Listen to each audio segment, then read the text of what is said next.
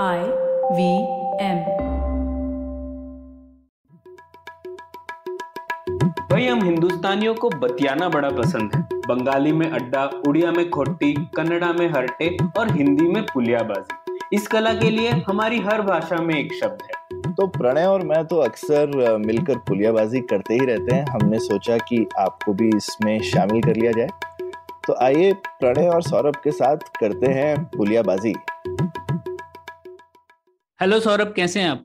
बस बढ़िया प्रणय तुम बताओ। सौरभ आपको नहीं लगता कि पिछले कुछ सालों में ये जो हिंदू मुस्लिम पुलियाबाजी है यही कम हो गई है? हाँ एकदम ऐसे कुछ लगता है कि अलग अलग खांचे बन गए। ऐसा नहीं पुलियाबाजी नहीं होती है। पुलियाबाजी कम हो गई है और ऐसा झगड़ालू टाइप हाँ, बयानबाजी ज़्यादा है और पुलियाबाजी कम है। हाँ, तो इसी के बारे में आज का एपिसोड डेडिकेटेड है क्योंकि हमारी जो गेस्ट हैं, गजाला वहाब एग्जीक्यूटिव एडिटर हैं फोर्स इंडिया मैगजीन में, और उनके काफ़ी आर्टिकल्स तो मैंने पढ़े हैं डिफेंस से रिलेटेड लेकिन उन्होंने हालिया एक नई किताब लिखी है बॉर्न मुस्लिम और शायद मुझे लगता है उस किताब का उद्देश्य यही है कि पुलियाबाजी बढ़ाई जाए, और काफ़ी लोगों को सिखाया जाए कि क्या चीज़ें हैं जो कॉमन मिसकनसेप्शन रहते हैं या फिर जो समझ थोड़ी डिस्कनेक्ट आ गया है उसे जोड़ा जाए। तो उसी के ऊपर आज पुलियाबाजी करते हैं। बिल्कुल। तो Ghazala welcome to the show आपका स्वागत है पुलियाबाजी में। बहुत बहुत शुक्रिया। तो, तो गजाला शुरू शुरू शुरू से ही करते हैं। थोड़ा अपना परिचय अगर आप दें और और आपने ये किताब क्यों लिखी? आप आप तो आपका प्रोफेशनल लाइफ तो ज़्यादा डिफेंस से रिलेटेड आपकी पिछली बुक भी dragon at the doorstep वो इंडिया चाइना रिलेशनशिप को लेकर के थी। लेकिन ये आपने काफ़ी पर्सनल किताब लिखी है, लेकिन पर्सनल भी है, लेकिन उसके बाद उसमें काफ़ी रिसर्च भी है। तो ये कैसे, आप, आपका थोड़ा बैकग्राउंड और फिर ये किताब कैसे आई, ये ये बताइए। एक्चुअली ये किताब की शुरुआत शायद जब फोर्स की शुरुआत हुई थी, तभी से हो गई थी। क्योंकि फोर्स में हम डिफेंस के साथ साथ सिक्योरिटी भी करते थे। फोर्स वो मंथली मैगजीन है जिसको मैं एडिट करती हूँ। तो हमारा काफ़ी आना जाना था कॉन्फ्लिक्ट एरियाज़ में और इंडिया में सबसे बड़ा कॉन्फ्लिक्ट एरिया कश्मीर है क्योंकि ऑलमोस्ट फोर्टी परसेंट आर्मी वहाँ पे फिजिकली मौजूद हर वक्त रहती है। और दूसरा फोर्टी परसेंट तैयारी कर रही होती है उनको वहाँ पे रिलीव करने रिलीव के, लिए। के लिए। तो इतना फोकस वहाँ पर रहा है। तो वहाँ से जितना मेरा आना जाना लगा रहता था वहाँ पर रेडिकलाइजेशन हो रहा था जिसको मैं ऑब्ज़र्व कर रही थी। अनफॉर्चुनेटली क्योंकि मेरा बैकग्राउंड uh, ऐसी थी मैगजीन uh, की वजह से मेरी पूरी जर्नलिस्टिक बैकग्राउंड ऐसी रही थी कि मेरा मेन लाइन या मेन लैंड इंडिया में मुस्लिम इश्यूज़ से ज़्यादा संबंध नहीं रहा था। मैं थोड़ी सी प्रिविलेज कहा जा सकता है थोड़ा सा अलग हट के मेरी परवरिश हुई थी आ, मेरा माहौल अलग था तो वो जो आ, मुस्लिम माहौल होता था या मुस्लिम के जो इश्यूज़ होते थे जो उनको परेशान कर रहे हैं या नहीं कर रहे हैं या जिससे वो दूसरों को परेशान कर रहे हैं या जो भी था मेरी सारा इससे जानकारी मेरी हमेशा सेकेंड या थर्ड हैंड रहती थी बट हम्म। कश्मीर आने जाने से वो बिल्कुल ही अलग सा मेरा एक एक्सपोजर हुआ, क्योंकि वहाँ मैं बहुत ज़्यादा लोगों से मिलना जुलना था। कई कई बार तो मैं हफ़्ता भर वहाँ रहती थी और हफ़्ता भर उस हालत में रहती थी जब हर दो तीन महीने में एक बार जा रही थी। तो आप समझ सकते हैं कि मैं कितना ज़्यादा मेरा वहाँ के लोगों से, वहाँ के इस्लाम से परिचय हुआ। तो मैं फोर्स में भी ये रेडिकलाइजेशन को लेके काफ़ी सारे आर्टिकल्स लिखती रही। और मेरा पर्सपेक्टिव या मेरा नज़रिया उस वक्त वो था जो एक डिफेंस राइटर का नज़रिया होगा कि मैं उसको एज अ थ्रेट मानकर लिखती थी और कैसे ये हमारे लिए नेशनल सिक्योरिटी का थ्रेट है, कैसे अब यहाँ पर वहाँ भी इस्लाम बढ़ रहा है, सूफी इस्लाम कम हो रहा है, या एक वक्त ऐसा था कि ये बरेलवी और देवबंदी जो एक्चुअली कश्मीर से उनका कुछ लेना देना भी नहीं है बट बिकॉज़ सेंट्रल गवर्नमेंट को लगता था उन दिनों की यहाँ पे रेडिकलाइजेशन बढ़ रहा है तो उसको दबाने के लिए उन्होंने बरेलवी कुछ उलमास को वहाँ भेज दिया एक्सपोर्ट कर दिया कि उनको लगता था बरेलवी थोड़े कम रेडिकल हैं तो वो वहाँ भी या देवबंदियों पर हावी हो जाएँगे। तो ये तरीके की चीज़ें मैं वहाँ ऑब्ज़र्व करती थी और फिर मैं उसको अपनी अपब्रिंगिंग अपनी परवरिश से रिलेट करती थी कि ये कितना गलत है जो कुछ हो रहा है। सो so, मेरे ख्याल से मेरा इंटरेस्ट इस्लाम में एक सब्जेक्ट के या एक विषय के नाते इस तरह से शुरू हुआ था। फिर वो धीरे धीरे जब ये international global war on terrorism बढ़ी और यहाँ पर उतनी इस्लामिक टेररिज्म जिहादी टेररिज्म पे आर्टिकल्स किताबें एक वक्त था कि मेरे ख्याल से हर हफ़्ते एक नई किताब आ रही थी। हम्म, तो आ, मैं जब भी कभी बुक स्टोर पे जाती थी और खासतौर से दिल्ली में खान मार्केट में घूमती थी तो वह शेल्फ पे मुझे हर 10-15 दिन में एक नया पब्लिकेशन दिख जाता था।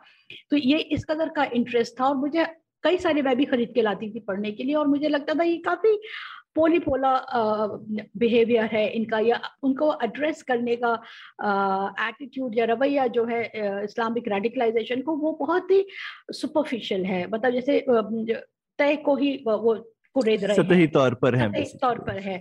तो वो आई थिंक ये सब चीज़ें थी जो मुझे धीरे धीरे इस सब्जेक्ट की तरफ़ प्रॉपर मतलब कर रही थी मुझे इस तरफ़ डाल रही थी। और जब ये ड्रैगन खत्म हुई किताब और इसमें भी हमारा एक चैप्टर था जिसपे हमने रेडिकलाइजेशन के ऊपर थोड़ा सा लिखा था मैंने again in relation to terrorism तभी मैं सोच रही थी कि मे बी अब मुझे कुछ इसी सब्जेक्ट पे भी uh, करना चाहिए और मे बी मैं अपने पर्सनल एक्सपीरियंसेस को uh, से प्रेरणा लेकर मैं मुस्लिम्स को बता सकती हूँ कि वो कितना अपने रिलीजन के बारे में गलत सोचते हैं।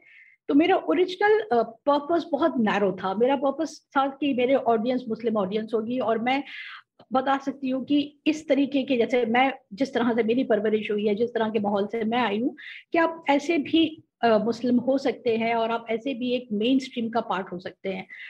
बट uh, मैंने रिसर्च शुरू की तो मुझे काफ़ी शर्मिंदगी हुई कि मेरा uh, पूरा एटीट्यूड मेरी अप्रोच कितनी गलत है और बगैर किसी बात को समझे हुए मैंने भी वही अज्यूम कर लिया वही सब मान लिया जो कि बाकी सब लोग भी कह रहे थे। तो फिर आ, मैंने इसका प्रॉपर प्रपोजल जब पब्लिशर्स को लिखा तब उनका भी एक सवाल था कि इसकी ऑडियंस कौन होगी कौन पढ़ेगा ये किताब को? तो मैंने कहा कि मैं चाहती हूँ कि सब पढ़े दोनों पढ़े। और इसकी जैसे आप बोल रहे हैं पुलियाबाजी तो एक पुल बने दोनों कम्युनिटीज के बीच में, क्योंकि गलत फहमियाँ दोनों तरफ़ से हैं प्रेजिडिस दोनों तरफ़ से हैं। मैं भी जब बड़ी हो रही थी, मैंने भी बहुत प्रेजिडिस अपने फैमिलीज़ में सुनती थी नॉन मुस्लिम्स के बारे में हिंदूज के बारे में। और कुछ प्रेजिडिस मैंने भी फेस किया बट इतना ज़्यादा नहीं जितना अब हम हमको दिखता है। तो मुझे लगता था कि एक अगर मैं ब्रिज कर सकूँ, एक बहुत ही लॉन्ग व्यू ले सकूँ इस मुस्लिम्स के इशू का हिंदुस्तान में कि टेररिज्म ही सिर्फ़ एक डिफाइनिंग पार्ट नहीं है मुस्लिम्स का, और भी बहुत सारी चीज़ें हैं। और टेररिज्म खुद की कई चीज़ों का नतीजा है। तो रूट फैक्टर्स और भी हैं और हमें इन सबको देखना चाहिए। आइसोलेशन में किसी भी मुद्दे का आप हल नहीं निकाल सकते हैं। आपको एक अपना पर्सपेक्टिव को थोड़ा बढ़ाने की ज़रूरत है। तो आई थिंक मैंने बहुत लंबा आंसर दे दिया है। तो ये बैकग्राउंड मेरी थी और ये बैकग्राउंड किताब की है। किताब की भी है। नहीं, ये इससे तो काफ़ी हाँ और और वो किताब में झलकता भी उसका कैनवस काफ़ी वाइड है। बिल्कुल। तो एकदम थोड़ा मेरे ख्याल से शुरू से शुरू करते हैं कि जैसे हमें आपकी किताब का टॉपिक ही है बीइंग मुस्लिम इन इंडिया तो जो शुरू में ही मेरे ख्याल से सारी, काफ़ी सारी गलत फहमियाँ तो शुरू शुरू में ही रहती हैं। तो थोड़ा जिसको कहते हैं कि इस्लाम कैसे इस्लाम आपने अपनी किताब में तो काफ़ी एक्सप्लेन डिटेल में ही किया है, पर ब्रीफली कि इस्लाम शुरू हुआ और कैसे हिंदुस्तान में आया और कैसे उसने हिंदुस्तान में जड़ पकड़ी। आई थिंक वहाँ से शुरू करें तो एक ठीक शुरुआत है देखिए इस्लाम के इंडिया में हिंदुस्तान में आने से पहले से ही अरब से ट्रेडर्स जो थे वो समंदर के रास्ते से आते थे हम्म। अगर आप थोड़ा सा सोचने की कोशिश करें कि ट्रेडिंग कितना भरोसे का काम होता है मतलब हम्म। आप अपनी दुकान वाले से भी उधार लेते हैं पड़ोस की दुकान वाले से तो वो आपको सालों से जानता है तभी आपको उधार पे सामान दे देगा या। आप भी उस पर भरोसा कर सकते हैं एक्स्ट्रा पैसे उसको एडवांस देके कि आगे एडजस्ट कर लेना तो हम्म। ये समंदर के रास्ते से अगर ट्रेडर्स आ रहे हैं और सदियों से आ रहे हैं तो इनका लोकल कम्युनिटी से एक ट्रस्ट फैक्टर कितना भर- कितना ज़्यादा होगा वो आके इतने लंबा सफ़र करके आते हैं फिर यहाँ साल डेढ़ साल रह के जा रहे हैं अ, ये व्यापार कर रहे हैं कुछ सामान फ्री फ्री नहीं मतलब कुछ सामान उधार पे दे के जा रहे हैं कुछ उधार पे लेके जा रहे हैं करेंसी है नहीं बाटर हो रहा है अब बाटर एग्जैक्ट है मतलब आप थोड़ा सा उस जमाने में सोच के देखिए तो किस कदर आपस में लोगों के वहाँ से जो आ रहे हैं उनमें और यहाँ लोकल कम्युनिटीज में कितना आ, आ, एक दूसरे की तरफ़ भरोसा होगा। तो अब जब वो एक नया मज़हब आ गया और वो नए मज़हब के साथ आए उनकी यहाँ आके रह रहे हैं अब नए काम कर रहे हैं नई प्रैक्टिस कर रहे हैं क्या वो नमाज़ पढ़ रहे हैं और वो सारा का सारा काफिला जो है वो एक तरफ़ मुँह करके नमाज़ पढ़ रहा है तो एक क्यूरियोसिटी भी लोगों में आई कि ये अचानक से तुम लोगों को क्या हो गया पिछले साल तो तुम ये नहीं कर रहे थे तो हम्म। आई थिंक जो पहला एक्सपोजर रहा है वो ये रहा है आई मीन आप हिस्टोरिकली भी देखें तो अर्लीस्ट मुस्लिम्स जो आए थे वो समंदर के रास्ते से और ये कोस्टल बेल्ट में आए, ये पूरे मालाबार बेल्ट है। ऊपर नॉर्थ तक आप देखें तो गुजरात के, पूरा, जो कोस्टल गुजरात है, ये इस एरिया तक आए। तो केरला से आप नॉर्थ वेस्ट गुजरात तक ले लें। अब ये यहाँ पे आके बसते गए। इनका एक्चुअली मुझे इतफाक हुआ कि एक बहुत अच्छी किताब मेरे हाथ लगी थी वो हिस्टोरियन तारा चंद की, जो कि अब पब्लिक सर्कुलेशन में भी नहीं है, कुछ नाइनटीन थर्टीज में आई थी। तो उसमें न सिर्फ़ जो उन्होंने लिखा है, वो बहुत इंफॉर्मेटिव है बट वो इतने रेफरेंसेस हैं और उन्होंने इतने सारे पुराने रेफरेंसेस उस किताब में रखे हैं कि उनसे भी मुझे इतना एक्सपोजर हुआ कि ये प्रोसेस कैसे हुआ, कि वो आते जा रहे हैं ट्रेड कर रहे हैं। यहाँ कुछ वहाँ जो रूलर्स थे केरला में उस वक्त। तो उनका इतना भरोसा हुआ कि उन्होंने उन्हीं को अपने एज अ मिनिस्टर अपॉइंट कर लिया। फिर उनको ऐसा इन्वॉय मंगोलिया भेज दिया क्योंकि वो उस पर इस पर भरोसा कर रहे हैं। मैंने उन सबके नाम वाम उसमें लिखे हुए हैं किताब में। तो ये एक इतना पैंसिव और लंबे दौरान चलने वाला ये इंटरेक्शन रहा कि उसके बाद से वो कोस्टल एरिया से थोड़े और अंदर हिंटरलैंड की तरफ़ आते गए। उनको जमीनें मिल गई, जगह, रहने की जगह मिल गई। अब इतनी बड़ी तादाद में कोई आता है तो फिर वो अपने मजहबी जगहें भी बनाएगा, वो मस्जिद भी बनाएगा या खान खान का उनके साथ जो आ रहे हैं सूफी, वो भी बन गए। फिर लोकल लोगों ने जाना शुरू कर दिया, उनको भी लगा कि हो सकता है हमें इससे कुछ फ़ायदा हो जाए। तो उनकी भी उस पर विश्वास बढ़ता गया। तो ये एक बहुत ही धीरे और बहुत ही लंबे टाइम पे फैलने वाला तरी, तरीके से पहला एंट्री इस्लाम की हुई थी। सूफी साथ साथ ही चल रहे थे। नॉर्थ इंडिया में आए आपके इन्वेडर्स ये सेकेंड वेव है जो इस्लाम के इंडिया में आने की हुई जो कि इन्वेडर्स के थ्रू आया। और अ, काफ़ी सेंचुरीज तक काफ़ी अ, ये नॉर्दर्न प्लेन्स तक ही सीमित रहा। मतलब वो पंजाब से, अफ़गानिस्तान से, एरिया से आए, वो पंजाब पूरा ये जो हमारा हिंदी बेल्ट है, इस एरिया में डेकन तक नहीं पहुँचे। ये डेक्कन तक पहुँचने में भी कई सदियाँ लग गई। आई थिंक जो पहला फॉरे जो पहला एक्सपीडिशन डेकन की तरफ़ गया था, वो अलाउद्दीन खिलजी के टाइम पे गया था। तो फिर ये एक तरह से नीचे से एक वेव थी जो ट्रेडर्स की सूफीज की चल रही थी और ऊपर से इन्वेडर्स की आई। इन्वेडर्स के साथ भी सूफीज आ रहे थे। हर सबके साथ ही आ रहे थे या आना एक बार रास्ता खुल गया तो आ ही रहे थे। तो आई थिंक ये तीन तरीके से यहाँ पर आया।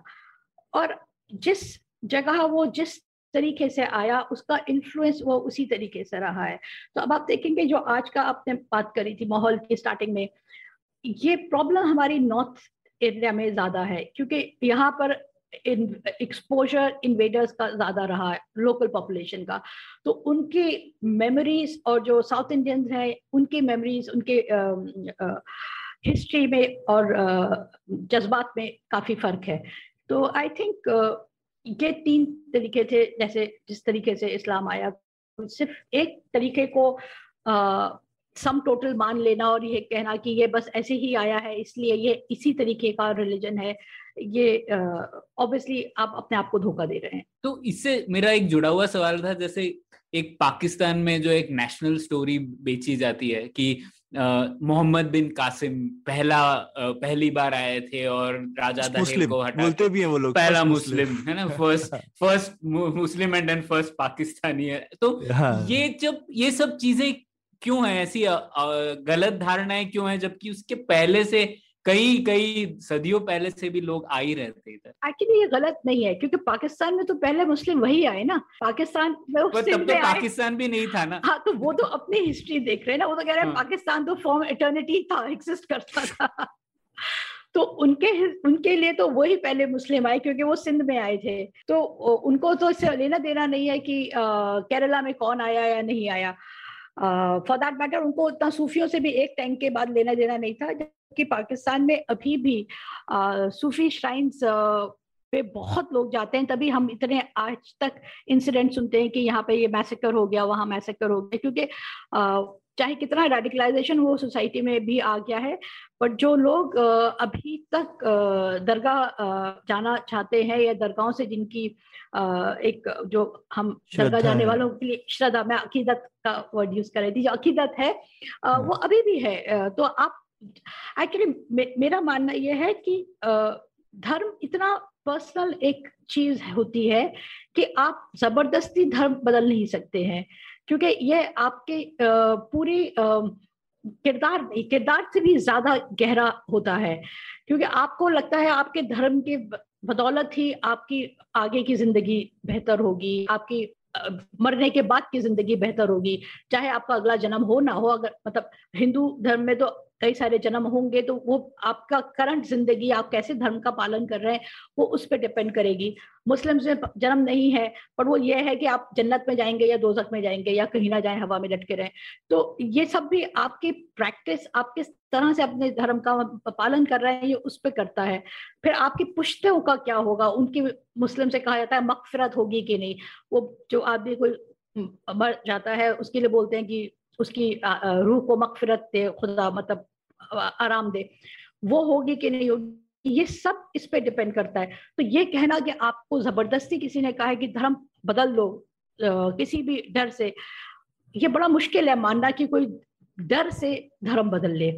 क्योंकि वो ना सिर्फ़ ये ज़िंदगी खराब कर रहा है, वो आने वाली पुश्तों की जिंदगियाँ भी खराब कर रहा है, धार्मिक इंसान के सोच के हिसाब से। हम्म।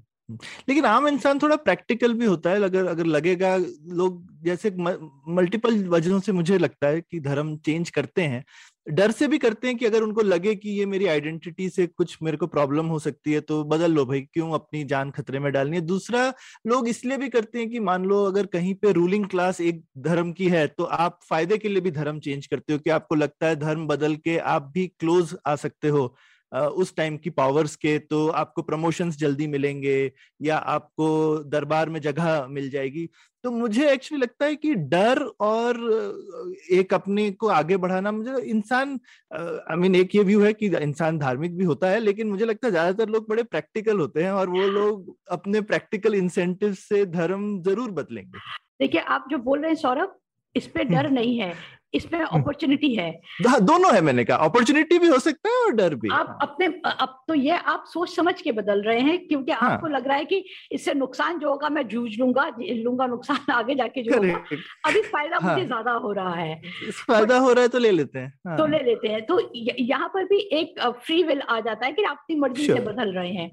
अच्छा हम्म। जहाँ तक डर का सवाल है मेरा ये कहना है अगर आदमी बहुत धार्मिक है आप उसको डर का डराएँगे तो वो डर के बदल तो लेगा बट वो वापस पहला मौका मिलते ही रिवर्ट कर लेगा ये आ, sure. तो वो उस उसको लगता है कि ये हालात बदलेंगे तो मैं वापस जैसे hmm. मैंने मेरे किताब लिखने की रिसर्च में मैंने देखा बहुत सारे मुस्लिम आइडेंटिटी बदल रहे हैं और एक्चुअली hmm. इस्लाम में एक ये एक प्रैक्टिस थी आइडेंटिटी बदल के रहना जो अभी भी बहुत सारे शिया जो सऊदी अरेबिया जाते हैं, काम करने वो सुन्नी बन के रहते हैं। हालाँकि शिया सुन्नी दोनों मुस्लिम्स हैं बट अनफॉर्चुनेटली अब डिवीज़न इतना ज़्यादा हो गया है स्पेशली सऊदी में, कि वो वहाँ जाके सुन्नी बन के रहते हैं।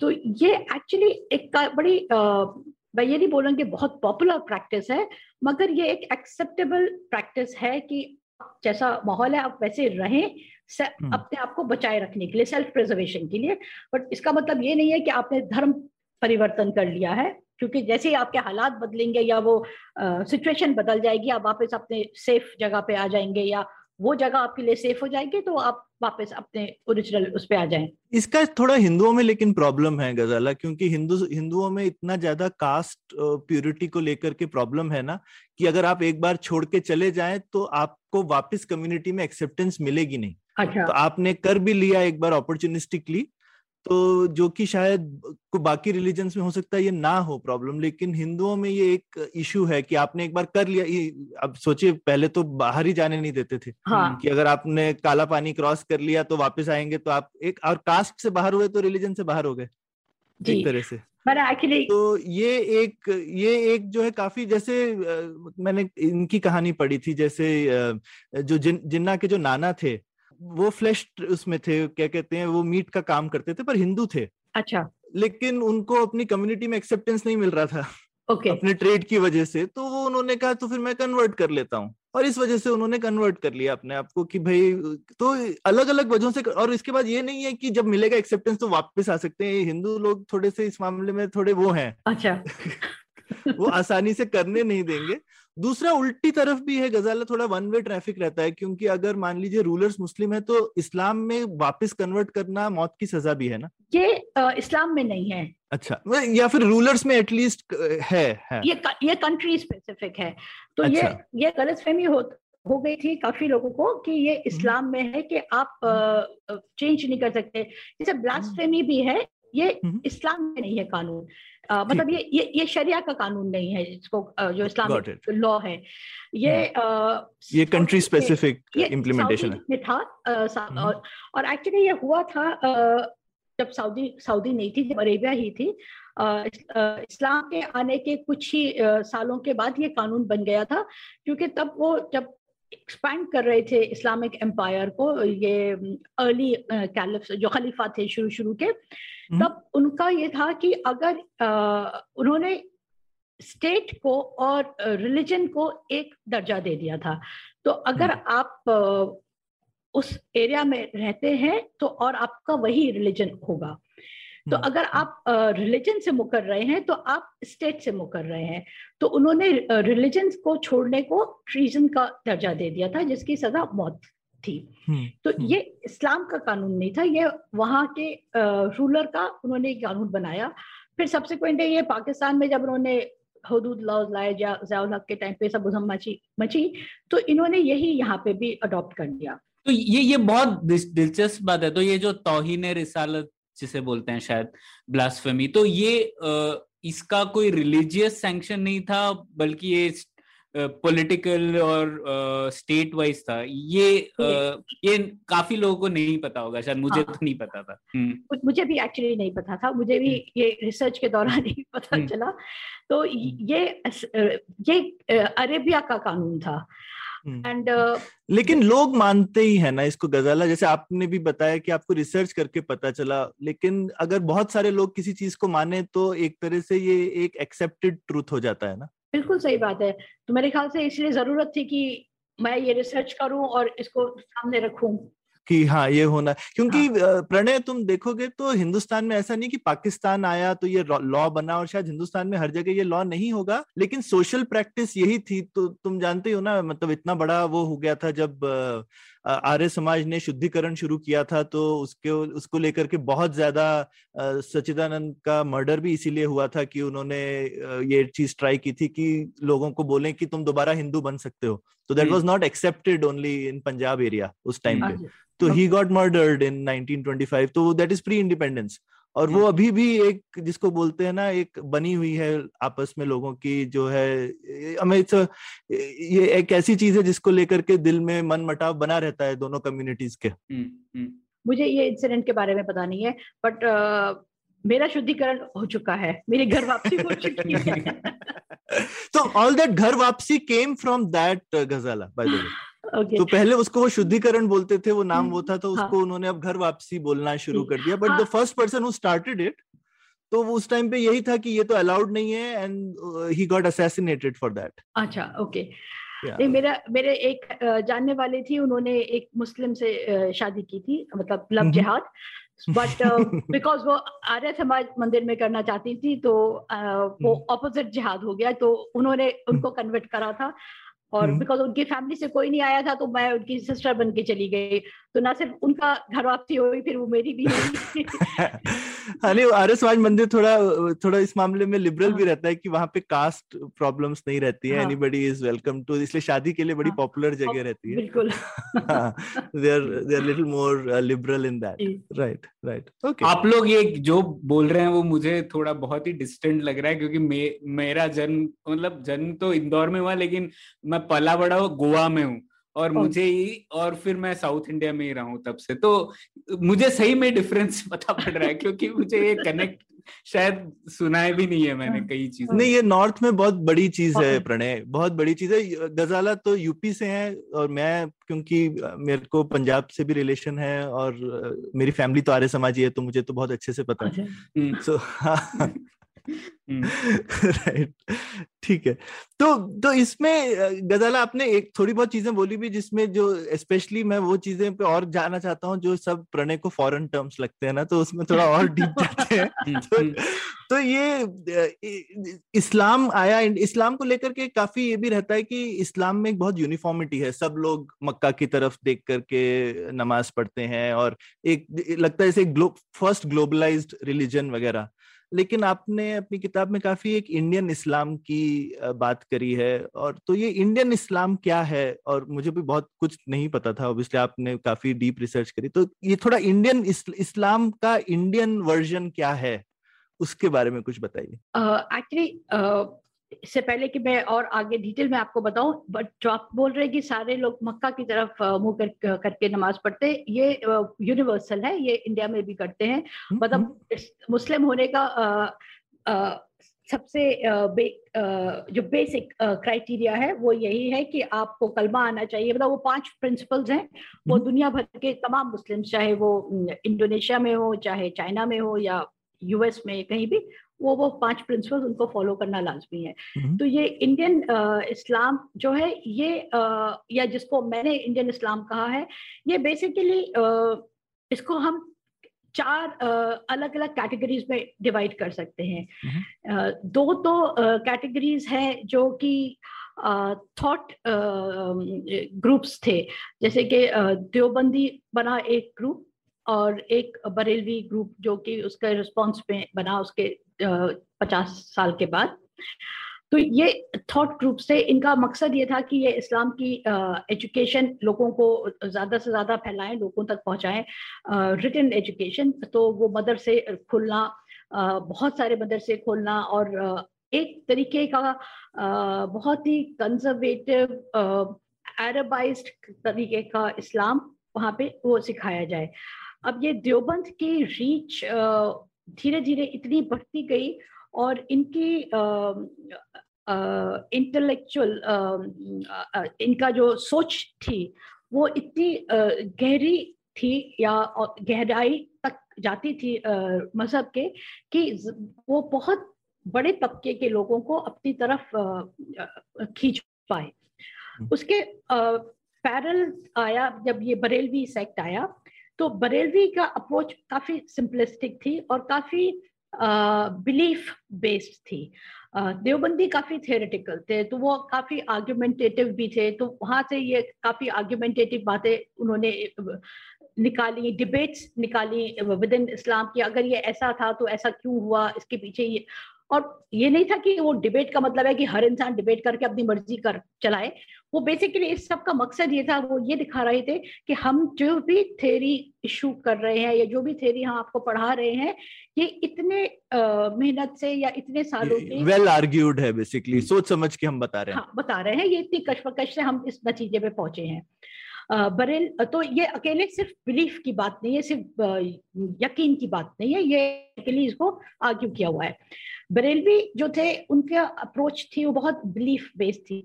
तो उनका जो बेसिक अप्रोच रही, वो ये थी कि जो प्रॉफिट मोहम्मद है, वो सिर्फ़, ना सिर्फ़ प्रॉफिट थे उनके अंदर डिवाइन पास भी थे, जो कि देवबंदी या मेजोरिटी मुस्लिम्स नहीं मानते, क्योंकि मेजोरिटी मुस्लिम एक डिस्टिंग्विशिंग फीचर क्रिश्चियंस में और मुस्लिम्स में यही रहा कि उन्होंने क्रिश्चियंस जीसस क्राइस्ट में डिविनिटी एक्सेप्ट करते हैं मुस्लिम्स नहीं करते हैं। वो उनको ह्यूमन बीइंग मानते हैं, इंसान मानते हैं, जो कि चोजन इंसान थे। मतलब उनको अल्लाह ने चूज़ ने भेजा दुनिया में कुछ काम करने के लिए तो सिमिलरली मोहम्मद को भी अल्लाह ने भेजा दुनिया में कुछ सर्टेन काम करने के लिए कुछ सर्टेन ऑब्जेक्टिव्स अचीव करने के लिए तो बरेलियों का मानना है कि वो उनके अंदर डिवाइन पास थे तो वो ना सिर्फ़ आगे का देख सकते थे फ्यूचर देख सकते थे वो पास्ट देख सकते थे वो एक वक्त में कई जगहों पे एग्जिस्ट मौजूद हो सकते थे तो अंतर्यामी थे बेसिकली हाँ तो ये बरेलियों की थिंकिंग है, जिसको देवबंदी या बाकी लोग नहीं मानते हैं। तो एक बार ये थिंकिंग आ गई तो इस थिंकिंग से ये आया कि आप जितनी भी कबर है या मजार है, वहाँ पर भी डिवाइन ग्रेस है तो आप वहाँ जाके भी इबादत कर सकते हैं। जो देवबंदी है वो इसको नहीं मानते। तो एक्चुअली इस तरीके से देखा जाए तो देवबंदी काफ़ी रिजिड लगते हैं। बट वो रिजिडिटी में भी उनके इंडिपेंडेंस वो आपको अश्योर करते हैं कि आपको एक्चुअली बाहर नहीं जाना है तो आप अपने घर में भी नमाज़ पढ़ सकते हैं बिकॉज़ डिवाइन ग्रेस कहीं स्पेसिफिक जगह पे मौजूद नहीं है हर जगह है। तो वो इस तरीके से देखा जाएगा तो वो वो एक इंडिविजुअल को राइट देते हैं अपने रिलीजन को अपने हिसाब से तय करने के लिए या फॉलो करने के लिए। बट दूसरी तरफ़ से रिजिडिटी ये है कि आप प्रॉफिट मोहम्मद को भी रिवेयर ना करें। तो दोनों में थोड़े काफ़ी डिफरेंसेस हैं और मेरे हिसाब से दोनों इक्वली दखियानूसी हैं अपने अपने तरीके से। अपने तरह से।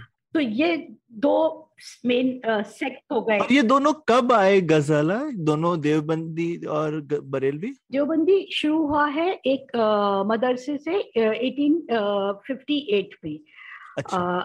गदर के बाद। इमीडिएटली उसके बाद क्योंकि वो होलसेल जब मैसेकर्स वगैरह हुए मुस्लिम्स के तो नॉर्थ हम्म। इंडिया में काफ़ी बुरा हाल था क्योंकि मेनली जो सेंटर पॉइंट था 1857 रिवोल्ट का वो नॉर्थ इंडिया था गदर का। हम्म, हम्म, तो जो रिट्रीब्यूशन जो अंग्रेज़ों ने जो बाद में बदला लिया वो भी इसी एरिया में ज़्यादा वाइड स्प्रेड था। और चूँकि मुगल एम्पर के नाम के अंडर उसके बैनर के अंदर अंडर ये लड़ाई की गई थी। तो उसके मेन गाज जो थी वो मुस्लिम्स पे गिरी थी। तो ये हम्म। जो मेन किलिंग्स हुई है बदले की किलिंग या लड़ाई में हराने वाली किलिंग्स या जो भी था ये सारा इस एरिया में हुआ था। तो यूपी के कई सारे मेनली यूपी में तो यहाँ पे कई सारे गाँव ऐसे थे जहाँ पे पूरे पूरे मुस्लिम मेल पॉपुलेशन खत्म हो गई थी। तो ये एक देवबंद के स्कॉलर ने इसको लिखा है कि कई जगहें ऐसी थी कि जहाँ पे आ, किसी की जनाजे में भी शामिल होने के लिए लोग नहीं बचे थे। जनाजा is at procession last rites last तो उसमें भी कोई लोग शामिल नहीं हो सकते मतलब कोई बचा ही नहीं था कि शामिल हो जाए। तो इतने यहाँ पे बुरी हालत थी। तो तब उनको ये भी डर लगा कि इस हालात में तो पूरा मज़हब ही खत्म हो जाएगा। मतलब कोई टॉर्च बेरर ही नहीं बचेगा इस्लाम का। तो वो that was a motivating factor उस वजह से उन्होंने उन्होंने देवबंद स्कूल शुरू किया। तो देवबंद तो देवबंद जगह है जो वेस्टर्न यूपी में है और बरेल हाँ, बरेलवी बरेली से बरेली हाँ, हाँ, और बरेल बरेलवी जो है वो बरेली से आता है बरेली शहर से। जी जी बिल्कुल। ये बरेली बरेली शहर जो है ये रोहिलखंड का हिस्सा है। रोहिलखंड हाँ. तो ये रोहिला जो थे जो नवाब थे रोहिला के वो भी गदर में शामिल हुए थे। और इन सब की भी पूरी फैमिलीज़ को पब्लिकली हैंग किया गया था। तो जिन्होंने बरेलवी सेक्ट शुरू किया था ये उसके एक साल में बाद पैदा हुए थे। तो अच्छा। जब तक ये तो ऑब्वियसली इनके बचपन में इन्होंने ये सारे आफ्टर इफेक्ट्स 1857 के सुने होंगे देख देखे क्या होंगे सुने होंगे घर वालों से। तो ये भी इससे काफ़ी इंस्पायर्ड थे या ये भी मोटिवेटेड थे कि आ, हमारा या मुस्लिम्स का इतना बुरा हाल हुआ है और अब उस वजह से मुस्लिम्स जो हैं वो अपने रियल पाथ से भटक गए हैं मज़हब के रास्ते से भटक गए हैं। एक्चुअली हर बार जब भी आपने इस्लाम में रिफॉर्मेशन का प्रोसेस देखा है उसकी शुरुआत ऐसी ही हुई है कि मुस्लिम्स मुस्लिम्स अब ठीक से रहे नहीं है। वो इस्लाम को फॉलो ठीक से नहीं कर पा रहे हैं उनको अपने मज़हब के बारे में खुद पता नहीं है वो उठपटांग हरकतें कर रहे हैं। हम्म। तो जब जब भी किसी ने आके उनको सिखाने की पढ़ाने की कोशिश की है उसकी बैकड्रॉप हमेशा से यही रही है। ओ ये बड़ा अच्छा आपका पॉइंट है। तो, तो मतलब जैसे वो क्रिश्चियंस में रिफॉर्म हुए तो हुआ पुरानी चीज़ें छोड़ो आगे बढ़ते हैं। प्रोटेस्टेंट्स बने वगैरह मुस्लिम में उल्टा है भाई पुरानी चीज़ें पकड़ दी बिल्कुल। तो इस्लाम में बहुत आ, कहा जाता है रिफॉर्म्स नहीं हुए इस्लाम में बहुत रिफॉर्म्स हुए बट वो रिफॉर्म्स सारे पुराने वापस पीछे ले जाते हैं। पीछे जाने के लिए। तो आ, ये एक आ, सबसे बड़ी आयरनी है। सो ये इस तरह से दो हो गए। सेक्स आए। तो बरेलवी सेक्ट आया है अब मुझे उसकी डेट याद नहीं है मुझे किताब में खोल के देखना ठीक है अराउंड पचास साल बाद आपने बोला लगभग हाँ, तो वो बेसिकली 1920 या 1919 के आसपास कभी आया। आ, उसके बाद जो दो और सेक्स हैं वो उनको मैं सेक्स नहीं मानती हूँ उनको मैं मूवमेंट कहती हूँ। मैंने किताब में उनको एज अ मूवमेंट डिस्क्राइब किया है। क्योंकि ये दोनों जो है ये लोकलाइज्ड सेक्स थे। देवबंद के आउटरीच नहीं थी। जो लोग देवबंद जाके पढ़ते थे वो पढ़ के वहाँ से निकल के अपने घर चले जाएँ अपने गाँव में चले जाएँ वहाँ खोल लें अपना स्कूल या मदरसा तो वो वहाँ फैला सकते थे। बट देवबंदी खुद नहीं कहीं जाते थे। सिमिलरली uh, बरेलवी कहीं खुद नहीं जा रहे थे लोगों को प्रवचन करने के लिए। तो ये प्रवचन वाला जो हिसाब हुआ ये आया है ये भी 1920s 24 में कभी आया जो कि तबलीगी जमात था। तबलीगी जमात जो था वो एक प्रोलसाइजिंग एक प्रवचन करने वाला मूवमेंट था जो घर घर मोहल्ले मोहल्ले मस्जिदों मस्जिदों जाके लड़कों को पकड़ लेता था इंस्पायर करता था कि अब तुमको हम इस्लाम सिखाते हैं तुम्हें ठीक से आता नहीं है टाइप्स हम्म, हम्म। तो और स्पेशली ये मॉडर्न टाइम्स में तो ये बोर्ड के एग्ज़ाम्स जब हो जाते हैं तब ये पहुँच जाते हैं क्योंकि मुश्किल नहीं होता है पता एक मोहल्ले में कि कितने बच्चों ने दसवीं का इम्तिहान दिया है हम्म। अब शायद लोग इतना नहीं मिलते जुलते हैं बट मान लीजिए इवन तीस चालीस साल पहले तक ये पूरे मोहल्ले के लिए बड़ी बात थी कि इस मुसलमान लड़के ने दसवीं का इम्तिहान दिया है तो अब तो तीन महीने फालतू घर में बैठेगा हम्म। तो वो वहाँ जाके उसको पकड़ लेते थे कि अब तुमने तो पढ़ाई कर ली सेक्युलर अब तुम हमारे साथ देखो हम तुम्हें मजहबी बातें बताएँगे हम्म। माँ बाप भी जनरली मान जाते हैं क्योंकि उनको लगता है इसमें बुराई क्या है हम्म, मतलब वैसे भी घर में लड़का तीन महीने इलेवेंथ में एडमिशन मिले ना मिले पढ़े ना पढ़े मतलब वो बात की बात है बट टेंथ के बाद तो इतना गैप होता ही है। जब एग्ज़ाम्स के बाद तो अच्छा है कि यार दोस्तों के साथ आवारा गर्दी करेगा तो ये मज़हब के रास्ते पे कुछ सीख ले। हम्म। तो ये इनका जो कोर बेस था तबलीगी जमात का ये ऐसे बढ़ता गया। हम्म। और ये आ, मेरे हिसाब से बहुत हार्ड वर्किंग लोग हैं क्योंकि ये बहुत ट्रैवल करते हैं और बड़ी मुश्किलों में ट्रैवल करते हैं। आ, मेरे एक कजिन है जो सॉफ्टवेयर इंजीनियर है और बाहर काम करते हैं तो काफ़ी लग्जूरियस लाइफ अपनी गुजारते हैं काफ़ी अयाशी की ज़िंदगी है उनकी। अयाशी से मतलब अयाशी नहीं बट कंफर्टेबल ज़िंदगी है लग्जूरियस लाइफ है। बट वो तबलीगी से बहुत मुतासर हैं तो वो उनके इसको वो चिल्ला बोलते हैं। जब आप तीन हफ़्ते के लिए या तीस दिन के लिए या तीन महीने के लिए आप उनके साथ ट्रैवल करते हैं प्रवचन करने के लिए तो वो आप गाँव देहात में और जगहों पर जाते हैं। तो वो भी उनके साथ आए थे और उन्होंने यूपी में, मस्जिदों में रहे, रात को अपने कपड़े खुद धोए, ठंडे पानी से नहाना। मतलब तो ये कमिटमेंट है लोगों का, अपने पूरी लग्जूरियस लाइफ आराम की ज़िंदगी छोड़ के वो, क्योंकि उनको लगा ये उनका रिलीजियस ऑब्लिगेशन है, उनको भी मज़हब को कुछ देना चाहिए तो वो ये करने आए। तो ऐसे बहुत सारे लोग हैं जो काफ़ी फाइनेंशियली कंफर्टेबल हैं अपनी जॉब्स में, अपनी मॉडर्न ज़िंदगी रेगुलर मॉडर्न ज़िंदगी जी रहे हैं बट तबलीगी से उनका लगाव इतना है कि उनको लगता है कि हमें एटलीस्ट ज़िंदगी में एक बार इसके साथ जुड़ के ये करना चाहिए। तो ये और आपका एक अच्छा पॉइंट था तो कि तबलीगी सिर्फ़ दूसरे मुसलमानों को ही लेकिन टारगेट करते हैं। हाँ। ऐसा नहीं दूसरे रिलीजन को नहीं बोलते कि तुम मुसलमान बन जाओ लेकिन हर मुसलमान को बताना चाहते हैं तुम ठीक मुसलमान कैसे बनो? कैसे बनो? हाँ हाँ उनका टारगेट ऑडियंस उनकी मुस्लिम्स ही है। जो टारगेट हम्म। ग्रुप है वो मुस्लिम है। रिलीजियस। कन्वर्जन भी वो कराते हैं बट उनका जो वॉलेंटरली करना चाहते हैं विच इज़ हाउ ये यूएस वगैरह में ये प्रेजेंस में इधर जहाँ पर उनको लगता है जो डिप्राइव्ड ग्रुप्स हैं तो इनके आउटरीच वहाँ पर ऐसे ही फैली क्योंकि ये डिप्राइव ग्रुप में काफ़ी काम करते हैं रिलीजियस काम करते हैं। सोशल वर्क नहीं करते हैं चैरिटी नहीं करते हैं, ये सिर्फ़ प्रवचन देते हैं। तो हम्म। ये एक ग्रुप है और ये अ, तो ये भी एक काफ़ी ज़बरदस्त आपका फैक्टॉइड था कि मतलब तबलीगी जमात की जो पहुँच है मतलब अमेरिकन ब्लैक्स प्रिजनर्स में इस्लाम पहुँचाने में उनका काफ़ी बड़ा हाथ है तबलीगी जमात की बहुत रीच है एक्चुअली ये क्वांटिफाई नहीं किया जा सकता है कि इनके मेंबर्स कितने हैं बिकॉज़ इनके वॉलंटियर मेंबर्स हैं और ये किसी का अकाउंटिंग नहीं होती है कि हमारे कितने मेंबर्स हैं। कोई प्रॉपर फॉर्मलाइज तरीका नहीं है कि आपने फॉर्म भरा मेंबर बन गए। हम्म। कुछ भी नहीं है। तो आप अंदाज़ा नहीं कर सकते कि इनके कितने मेंबर्स हैं इनको खुद भी नहीं पता होगा। हम्म, और फंड्स इनके कितने आते हैं क्योंकि जो रईस मेंबर्स बनते हैं वो ऑब्वियसली रिलीजन के नाम पे बहुत चैरिटी करते हैं। हम्म, और मुस्लिम्स एक्चुअली चैरिटेबल लोग हैं किरदार से क्योंकि वो रिलीजन में ऑर्डेंड है कि आपको चैरिटी करनी है। करनी है। तो वो बहुत चैरिटी होती है तो फंड्स भी इनके पास बहुत है। उसका भी कोई अकाउंटिंग नहीं होती है और मैंने किताब में भी लिखा है, इससे पहले मैंने फोर्स में भी एक बार काफ़ी डिटेल्ड आर्टिकल किया था कि एक्चुअली इसकी अकाउंटिंग होनी चाहिए, इसका पता होना चाहिए, या तो सरकार को करना चाहिए या कुछ एक और may be autonomous body create करनी चाहिए maybe within the minority ministry of minority affair या कोई, कि एक हिसाब हो कि कितने लोग आ रहे हैं जा रहे हैं कहाँ से पैसा आ रहा है कहाँ पे इस्तेमाल हो रहा है। बिकॉज़ इतनी ऑटोनॉमी एक ऑर्गेनाइजेशन को। एंड एक्चुअली इसका पैरेलल मैंने आरएसएस से ड्रॉ किया था कि आरएसएस में भी एक वक्त तक कोई अकाउंटिंग ही नहीं होती थी क्योंकि वो गवर्नमेंट फंड लेते ही नहीं है तो वो आंसरेबल ही नहीं है सरकार को कि हम क्या कर हम्म। रहे हैं कहाँ पर कितना खर्च कर रहे हैं किस चीज़ पे कर रहे हैं।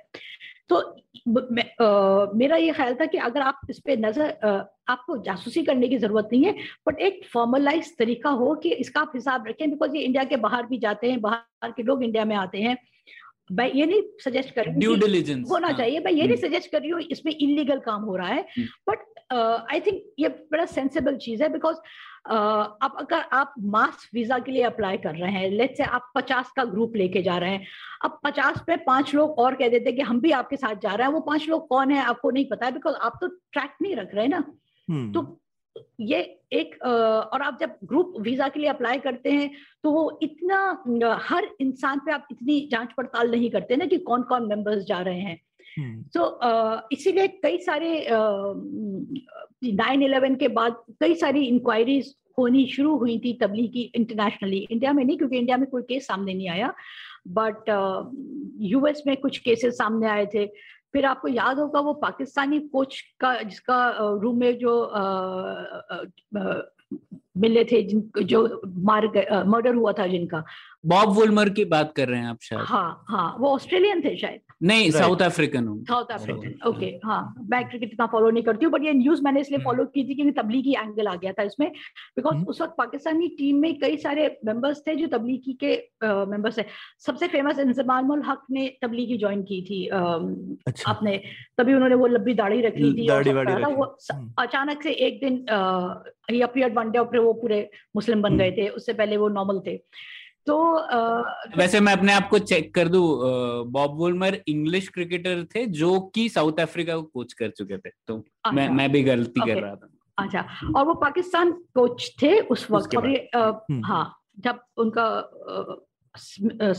मिस्टीरियस सर्कमस्टांसेस में डेथ हो गई थी।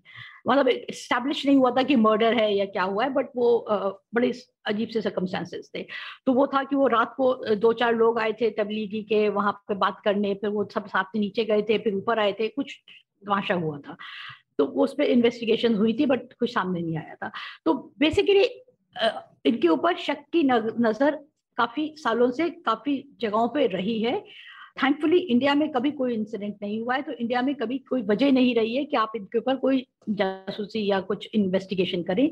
बट फिर भी आई थिंक एक इतनी बड़ी ऑर्गेनाइजेशन होती है, उस पर थोड़ा सा ध्यान रखने की ज़रूरत है। कोई भी organisation it's not just Tablighi I would say the same कि आपको जैसे कि आर एस एस भी है, आपको उस पर भी ध्यान देने की ज़रूरत है कि क्या मेंबरशिप प्रोफ़ाइल है, कहाँ पे फंडिंग कहाँ से कितनी आती है, कहाँ जाती है। बिकॉज़ ये सब as a nation these things should be accounted for तो एक ऑर्गेनाइजेशन ये है। अच्छा इनका एक खास इम्फेसिस ज़ोर रहा है अपीयरेंस पे।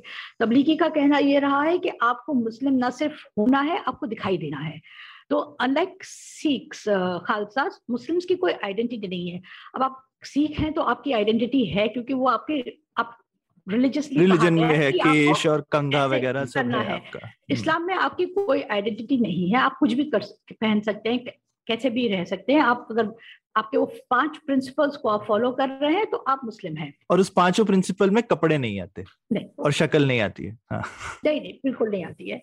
तो इन्होंने आइडेंटिटी क्रिएट की तो ये आइडेंटिटी है कि वो आप पूजा पजामा पहनते हैं जिसमें आपके एंकर्स दिखें तो हम्म। जो लोग पजामा नहीं पहनते हैं जीन्स पहनते हैं तो वो जीन्स को कटवा देते हैं या मोड़ हम्म। देते हैं ताकि एंकल्स दिखें फिर वो लंबी दाढ़ी है अनकंट्रोल्ड दाढ़ी जिसको आप नहीं काटेंगे बट हम्म। वो आपके चिन से थोड़ा सा नीचे रहेगी ताकि आपके लिप्स क्लियरली विजिबल रहें उसकी लॉजिक ये है कि आप खाते पीते हैं तो वो गंदगी आपको मतलब क्लेनलीनेस उसकी लॉजिक है।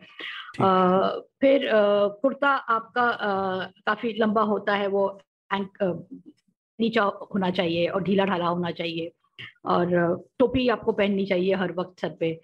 तो ये हम्म। कुछ उनके अच्छा आपकी किताब में है बड़े भाई का कुर्ता और छोटे भाई का पजामा तो पहना होना चाहिए। तो तो ये ये अपियरेंस उन्होंने किया है तो अब आपको कभी सड़क पे इस तरह से लोग दिख जाते हैं अगर दिखे मुस्लिम तो आप हम्म। समझ सकते हैं कि ये तबलीगी वाले हैं हम्म। तो और जो चौथा था वो मेरे ख्याल से अगर आप इंटेलेक्चुअली देखें तो सबसे इम्पोर्टेंट या सबसे पावरफुल ग्रुप था रहा है वो है जमात इस्लामी और जमात इस्लामी का इन्फ्लुएंस ना सिर्फ़ इंडियन मुस्लिम्स पे रहा कुछ तबके के इंडिया के बाहर बहुत रहा है। आ, अच्छा। कुछ लिटरेचर के हिसाब से जो मुस्लिम ब्रदरहुड ग्रुप इजिप्ट में बना था वो भी जमात इस्लामी से ही इंस्पायर्ड था जमात इस्लामी की लिटरेचर से इंस्पायर्ड था। तो जमात इस्लामी का जो मेन थ्रस्ट रहा है वो रहा है आ, कि आपका इस्लाम आपकी प्रैक्टिस नहीं है। इट्स नॉट जस्ट आपका ये सिर्फ़ ईमान नहीं है या अमल नहीं है। जैसे ईमान है फेथ अमल है प्रैक्टिस तो तबलीगी का इम्फेसिस हमेशा प्रैक्टिस पे रहा है, अमल पे रहा है कि आप ऐसे करें, आप इतना झुके नमाज़ पढ़ते वक्त, इतना सीधे खड़े हों। ये तो और देवबंद और इन, ये ग्रुप्स का ईमान पे रहा है कि आपका फेथ पक्का होना चाहिए। तबलीगी जमात इस्लामी का ये है कि आपका फेथ आपकी आपकी आपको इंटरनलाइज करना है इस हद तक कि वो आपकी पूरी पर्सनालिटी आपकी ज़िंदगी की चॉइसेस आपकी पॉलिटिक्स आपकी सब कुछ वो ही डिफाइन करता है। तो आप जो भी कुछ कर रहे हैं वो इसलिए कर रहे हैं कि आपका रिलीजन आपसे ये करने के लिए कह रहा है। आप इसलिए रिलीजन नहीं फॉलो कीजिए क्योंकि ये आपके लिए इस वक्त सहूलियत है रिलीजन को फॉलो करना या आप इसलिए कर रहे हैं क्योंकि आपको अपनी आफ्टर लाइफ सिक्योर करनी है। आ, आपको ये इसलिए करना है क्योंकि ये आपकी ये आपका सम टोटल है। आपकी ज़िंदगी का ऑब्जेक्टिव ही है कि आपको ये रास्ता चलना है और इसको फैलाना है इसको मतलब और वास्ट करना है। तो ये जो पॉलिटिकल इस्लाम जिसको हम कहते हैं इसके जो प्रोपाउंडर थे वो ये जमात सब जमात इस्लामी के जो जिन्होंने शुरू की है मौलाना महदूदी ये इनका आइडिया था। तो इसलिए ये अभी तब जमात इस्लामी वाले इंसिस्ट करते हैं कि हम तो बिल्कुल नेशनलिस्ट है और हमने तो कभी पार्टीशन को फेवर नहीं किया। हम पार्टीशन हम्म। के खिलाफ थे ये बात बिल्कुल ठीक है। वो पार्टीशन के खिलाफ इसलिए थे क्योंकि उनको लगता था कि इंडिया को ही मुस्लिम कंट्री बनना चाहिए। हम्म, हम्म। तो अब अगर पार्टीशन हो जाएगा तो छोटी सी मुस्लिम कंट्री रह जाएगी तो बड़ा पार्ट तो रह जाएगा पीछे। तो वो इसलिए पार्टीशन के खिलाफ थे। मगर जब एक बार हो गया तो फिर मौलाना महदूदी पाकिस्तान शिफ्ट हो गया और तभी जमात इस्लामी का बहुत बड़ा चंक पाकिस्तान शिफ्ट हो गया। अब अगर आप देखें तो वो पार्टीशन में काफ़ी लोग कहते हैं कि मुस्लिम लीग ने बहुत पावरफुल पार्टी थी और मुस्लिम लीग ने पार्टीशन करा। ये बात सही नहीं है, क्योंकि मुस्लिम लीग तो को पता भी नहीं था कि हमें पार्टीशन चाहिए हमें क्या चाहिए। मुस्लिम लीग तो एक पटिशनर्स की पार्टी थी। सारे रईस लैंडलॉर्ड्स उसमें थे आ, आ, आराम तलब लोग थे जो अपने घर से हिलना भी नहीं चाहते थे। वो बस अर्जियाँ सरकार को दे के ये कर दिया वो कर दिया। ये इस टाइप के लोग थे। तो जब तक इनके पास जिना जैसा लीडर नहीं आया और जब तक इनके पास जमात इस्लामी का काडर नहीं आया ये कुछ करने लायक थे नहीं। तो एक बार जब जमात इस्लामी और मौलाना महदूदी ने रियलाइज़ कर लिया कि पार्टीशन तो इनविटेबल हो ही रहा है तो इन्होंने कहा कि अब हम जमाते अब हम मुस्लिम लीग के साथ मिल जाते हैं। तो वो ये जो वायलेंस है, ये जो पार्टीशन से पहले का जितना भी ये ब्लड शेड वगैरह है, ये ये तब, तभी मुमकिन हुआ कि इनके पास ये ग्राउंड फोर्स आ गई। पार्टीशन के बाद ये लोग ह्यूज चंक पाकिस्तान शिफ्ट हो गया। इस उम्मीद पे कि इनको जिन्होंने कहा था कि ये तो मुस्लिम्स का कंट्री है, अब वहाँ जाके जिन्होंने कहा तो मुस्लिम कंट्री नहीं है, ये तो सबकी कंट्री है। फिर इनके प्रॉब्लम वहाँ शुरू हो गई। और इसके बाद से आप अगर देखेंगे थोड़ा सा पाकिस्तान की हिस्ट्री पढ़ें तो 47 के बाद से कंटिन्यूसली पाकिस्तान में वायलेंस होता रहा और जमात इस्लामी इंस्पायर्ड वायलेंस होता रहा कि आप कानून बदलें, आप कॉन्स्टिट्यूशन को इस्लामिक शरिया वाला से इंस्पायर्ड कॉन्स्टिट्यूशन बनाए तो पाकिस्तान का पहला कॉन्स्टिट्यूशन आया, उसको रद्द कर दिया, फिर दूसरा आया तो उसमें उन्होंने कहा, चलो, ये बहुत न्यूसेंस वैल्यू है जमात इस्लामी की तो कुछ उनकी डिमांड्स हम मान लेते हैं। तो कुछ उनकी डिमांड्स को फैक्टर इन किया, मगर वो न्यूसेंस वैल्यू कम नहीं हुई, बढ़ती ही गई। तो फिर तीसरा कॉन्स्टिट्यूशन आया उसको और ज़्यादा उन्होंने जमात इस्लामी के बातों को उसमें शामिल किया। तो जमात इस्लामी की अहमियत ये है। और ये आ, इंडिया में है तो उनको अपने आप को री इन्वेंट करना पड़ा। तो अब इंडिया में जमात इस्लामी हिंद के नाम से ये है। एंड प्रणय आप बैंगलोर में रहते हैं। आपने देखा होगा उनका बहुत बड़ा मरकज है बैंगलोर में। बट काफ़ी अच्छा एरिया है। वो ऐसा नहीं है जैसे आपको दिल्ली में पुरानी दिल्ली या ओखला वाला एरिया दिखेगा। क्योंकि साउथ इंडिया में मुस्लिम घेटोज वगैरह में नहीं रहते क्योंकि वो वायलेंस नहीं है। हाँ, तो अच्छा एरिया है और बट वहाँ का काफ़ी बड़ा मरकज है। आपने वो बहुत अच्छा डिफरेंस बताया कि जैसे साउथ इंडिया में मुस्लिम मेजोरिटी एरियाज़ हैं लेकिन जो ऐसे घेटोज हैं जो आप बोल रहे थे जो नॉर्थ इंडिया में वैसे आपको नहीं दिखेंगे। तो एक अंतर है जो कि जैसे आप अहमदाबाद में जूहूपुरा बोलेंगे जो एक ही एरिया है जहाँ पर और जबकि शिवाजी नगर वगैरह अलग हैं उनसे तो वो एक बहुत अच्छा डिफरेंस आपने बताया जो मुझे काफ़ी अच्छा लगा। पर आपने ये जो चार डिफरेंसेस बताया उसमें आपने सूफी इस्लाम के बारे में तो बताया नहीं ऐसा क्यों? और गज़ल एक और फॉलो अप क्वेश्चन उसी में कि ये चारों काफ़ी नए हैं सारे के हम्म। सारे पिछले डेढ़ सौ साल के लेकिन इस्लाम हिंदुस्तान में हज़ार साल से है।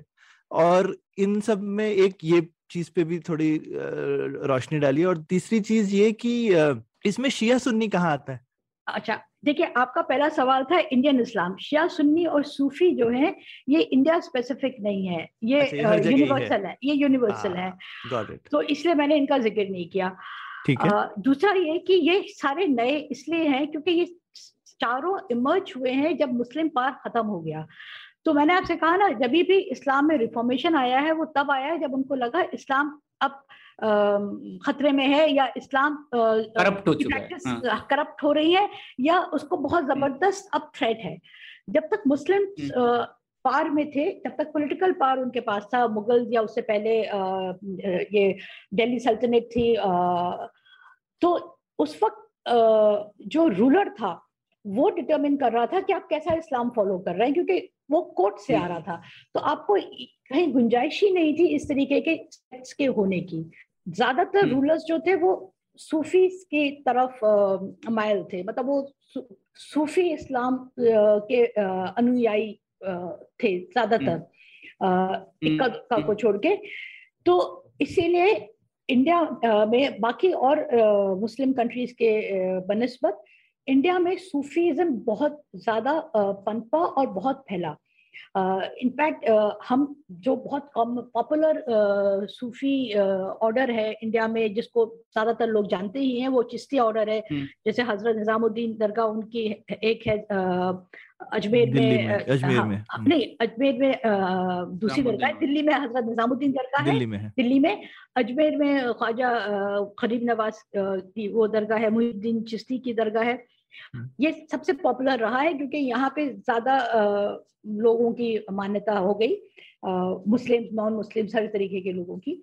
बट इसके अलावा भी बहुत सारे सूफी ऑर्डर्स इंडिया में फ्लरिश करे। क्योंकि हम्म। जब रॉयल पेट्रनेज उनको मिला चाहे सूफीज रॉयल्टी को पसंद नहीं करते थे सारे सूफीज नहीं कुछ सूफीज। चिश्तिया ऑर्डर बिल्कुल रॉयल्टी के खिलाफ था उनका एक काफ़ी मशहूर इंसिडेंट है ख्वाजा हज़रत निजामुद्दीन का कि वो उनके खानखा में आगे से सुल्तान आए थे उनको मिलने और वो पीछे के दरवाजे से बाहर चले गए क्योंकि वो सुल्तान को मिलना नहीं चाहते थे। और थोड़ा सूफियों का अरब और उधर परसिक्यूशन हो रहा था तो वो थोड़े भाग के भी हिंदुस्तान है। हिंदुस्तान में तो यूजुअली किसी का परसिक्यूशन नहीं है इतना। हाँ, हाँ बट ये इतना आ, ये सही है परसिक्यूशन हो रहा था बट उसके लिए उनको हिंदुस्तान आने की ज़रूरत नहीं थी। अच्छा। क्योंकि वो वहाँ से ईरान भी जा सकते थे जो कि काफ़ी सारे गए। टर्की जा सकते थे सेंट्रल एशिया और ये पूरा मूवमेंट जो सूफीज का था वो इस डायरेक्शन में आया और इस डायरेक्शन से आते आते इंडिया में काफ़ी सारा आया और इंडिया से भी फिर बाहर गया। इंडिया से एक्चुअली ईस्ट इंडिया होते हुए वो फिर चाइना मंगोलिया वो वहाँ तक गए हैं। मुझे हम्म। काफ़ी हैरानी हुई थी जान के कि नॉर्थ ईस्ट इंडियन स्टेट्स में भी इंडिजिनस मुस्लिम पॉपुलेशन है। मतलब मणिपुर में इंडिजिनस मुस्लिम्स हैं मणिपुरी मुस्लिम्स हैं। हम्म। मेघालयन मुस्लिम्स हैं जो यहाँ के गए हुए नहीं है। और वो सब ये सूफीज का ये जो मूवमेंट था बिकॉज़ सूफी की थिंकिंग ये थी कि वो सच की तलाश में रहते थे। तो वो एक जगह रुकते थे कुछ दिन अगर उनको नहीं महामन लगा तो आगे बढ़ गए टाइप्स तो वो ये जो साउथी में प्रोसिक्यूशन है उसकी वजह से इंडिया में फ्लरिश नहीं किया। यहाँ का माहौल भी ऐसा था क्योंकि यहाँ पे रॉयल पेट्रनेज के साथ साथ ही आई सपोज़ फॉलोवर्स भी बहुत थे और शायद उनको भी अच्छा लग रहा था यहाँ पर कुछ पॉपुलेशन uh, का मिक्स ऐसा था जो उनको मन लग गया। उनको लगा मे बी वो जो सच ढूंढ रहे हैं यहाँ मिल गया। थोड़ा मिस्टिसिज्म तो, का हिंदुस्तान में वैसे भी एक्सेप्टेंस भी ज़्यादा है। हाँ तो मे बी वो वजह रही। तो इसलिए एक टाइम था कि ऑलमोस्ट कॉन्करेंटली एक ही वक्त में नौ अलग अलग ऑर्डर सूफी ऑर्डर्स एग्जिस्ट कर रहे थे साउथ इंडिया सिलसिला सिलसिला हाँ सिलसिला। तो कई आई थिंक आईने अकबरी में ये लिखा हुआ है उन्होंने रजिस्टर किया है कि उस वक्त नौ सूफी सिलसिला हिंदुस्तान भर में चल रहे थे। कश्मीर में अलग था केरला एरिया में कोई और अलग चल रहा था कर्नाटका में कोई और चल रहा था। आप कर्नाटका से फेमिलियर होंगे तो आपको पता होगा वो बाबू बुदान दरगाह है वहाँ बाबा बुदनगिरी हम्म, बाबा हम्म। बुदनगिरी तो वो हाँ। एक वो एक था इधर चिक चिकमगलूर में है जी देन हम्म। पंजाब सिंध के एरिया में वो डिफरेंट सेक्स थे सूफी के जैसे बाबा फरीद हैं तो बहुत सारे अलग अलग सूफी ग्रुप्स एक साथ पनप रहे थे और थ्राइव कर रहे थे तो आई थिंक सूफीज का सॉरी मैं क्वेश्चन ही भूल गई।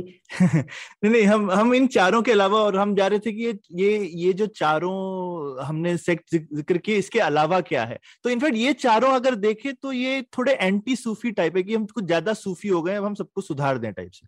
हम्म। ये एंटी सूफी हंड्रेड परसेंट है बट बरेलवी को छोड़ के बाकी तीनों जो हैं काफ़ी हद तक वहाबी से इंस्पायर्ड हैं। Okay. जो अब्दुल वहाब ने ये शुरू किया था वहाबी प्रैक्टिस जो कि साउद सऊदी में फॉलो ज़्यादा होते हैं। सऊदी में। तो ये आ, काफ़ी हद तक उससे इंस्पायर्ड है जबकि देवबंदी कहते हैं कि वो वहाबी से अलग है। मे बी बिकॉज़ देवबंदी की जबकि और जबकि वहाबी भी उसी समय का है ना लेट एटीन हंड्रेड का ही।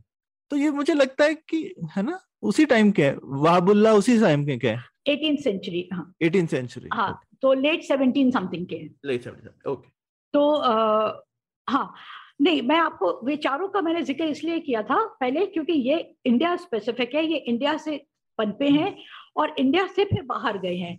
तो एक्चुअली देखा जाए तो इस्लाम की एक बहुत बड़ी इंटेलेक्चुअल रिज़र्व इंडिया में जनरेट हुई है और आबाद हुई है। तो हम्म। ये कहना कि ये सिर्फ़ बाहर का रिलीजन है बाहर से यहाँ पर आया है ये ठीक नहीं है क्योंकि एक बहुत strong element of thinking evolution यहाँ पर हुआ है। और वो तभी हो सकता है जब आप वहाँ पे घर करे हुए हों। आपकी वहाँ रूट्स हम्म। हो। हम्म। अगर ऐसा नहीं होता तो इस तरह के, के मूवमेंट इस तरह की थिंकिंग यूरोप से भी आ जाती अमेरिका क्योंकि मुस्लिम तो हर जगह ही हैं। तो और अफ्रीका से आ जाती है। अफ्रीका नॉर्थ अफ्रीका में तो बहुत ह्यूज मुस्लिम पॉपुलेशन है बट यहाँ से कहीं से नहीं आई। कुछ हद तक और, और उसमें से आधी यूपी से। आ, नहीं चारों यूपी के हैं। और चारों यूपी के हैं। चारों यूपी के हैं। चारों यूपी के हैं। Because UP was let's say Muslim capital चाहे वो आगरा या दिल्ली तो चलो यूपी में अब नहीं है बट एक टाइम पे आप वही एरिया मान लीजिए। एरिया तो सेम ही है। तो, तो सभी के सब यूपी तो हाँ। इनफैक्ट तो ये जो एक थिंकिंग है कि एक इनफैक्ट यूपी के मुसलमान बैकवर्ड हैं वगैरह हैं लेकिन ओरिजिनल रिलीजियस थिंकिंग तो एलिटिज्म दिखाता है। तो ये क्या पैराडॉक्स है? बैकवर्ड अब है पार्टीशन के बाद। क्योंकि वो जो अच्छा। पढ़े लिखे रईस लोग थे वो सब तो पाकिस्तान चले गए। मैंने लेकिन ये स्कूल्स तो लेकिन चलते रहे ये किसी भी इन स्कूल्स की उसमें जिसको कहना चाहिए इन इनकी चाहे देवबंद हो गए चाहे बरेलवी हो गए इनकी इज़्ज़त में कोई कमी थोड़ी आई है पार्टीशन की वजह से? नहीं नहीं इनकी इज़्ज़त में बट आप देखिए ना इसमें जाते कौन लोग हैं गरीब लोग जाते हैं ना ये रईस लोग या प्रिविलेज क्लास यहाँ नहीं जाती है।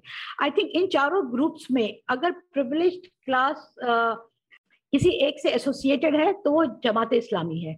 जमात अच्छा, इस्लामी जो है वो बिकॉज़ इंटेलेक्चुअली ज़्यादा सोफिस्टिकेटेड है।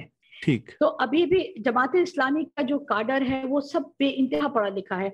जिस वक्त मैं किताब लिख रही थी तो उस वक्त जमात इस्लामी के जो हेड थे वो कोई एक इंजीनियर थे। और हम्म, हम्म। जो कर्नाटका चैप्टर को जो हेड करते थे जो वहाँ के सदर थे वो यूरोलॉजिस्ट थे। तो काफ़ी जो क्वालिफाइड लोग हैं वो जमात इस्लामी की तरफ़ चले जाते हैं क्योंकि उनको लगता है कि उनका इंटेलेक्ट लेवल सोच उनकी सोच से थोड़ा मैच खाती है क्योंकि वो थोड़ा पढ़ी लिखी बातें करते हैं। हाँ जो बात बात कहते कहते रह गई थी जमात इस्लामी चाहे इंडिया में बहुत छोटी ऑर्गेनाइजेशन अब बन के रह गई है कुछ आई थिंक बारह हज़ार उनके मेंबर्स हैं।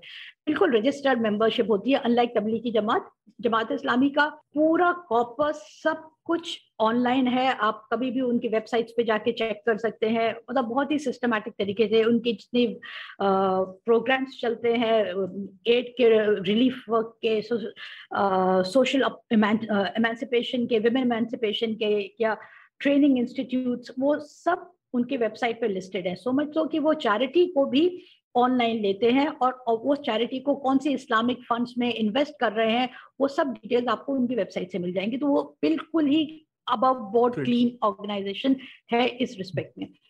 इनका पब्लिकेशन का बिज़नेस है और साल में आ, कुछ करोड़ों की इनकी इनकम सिर्फ़ किताबों से होती है।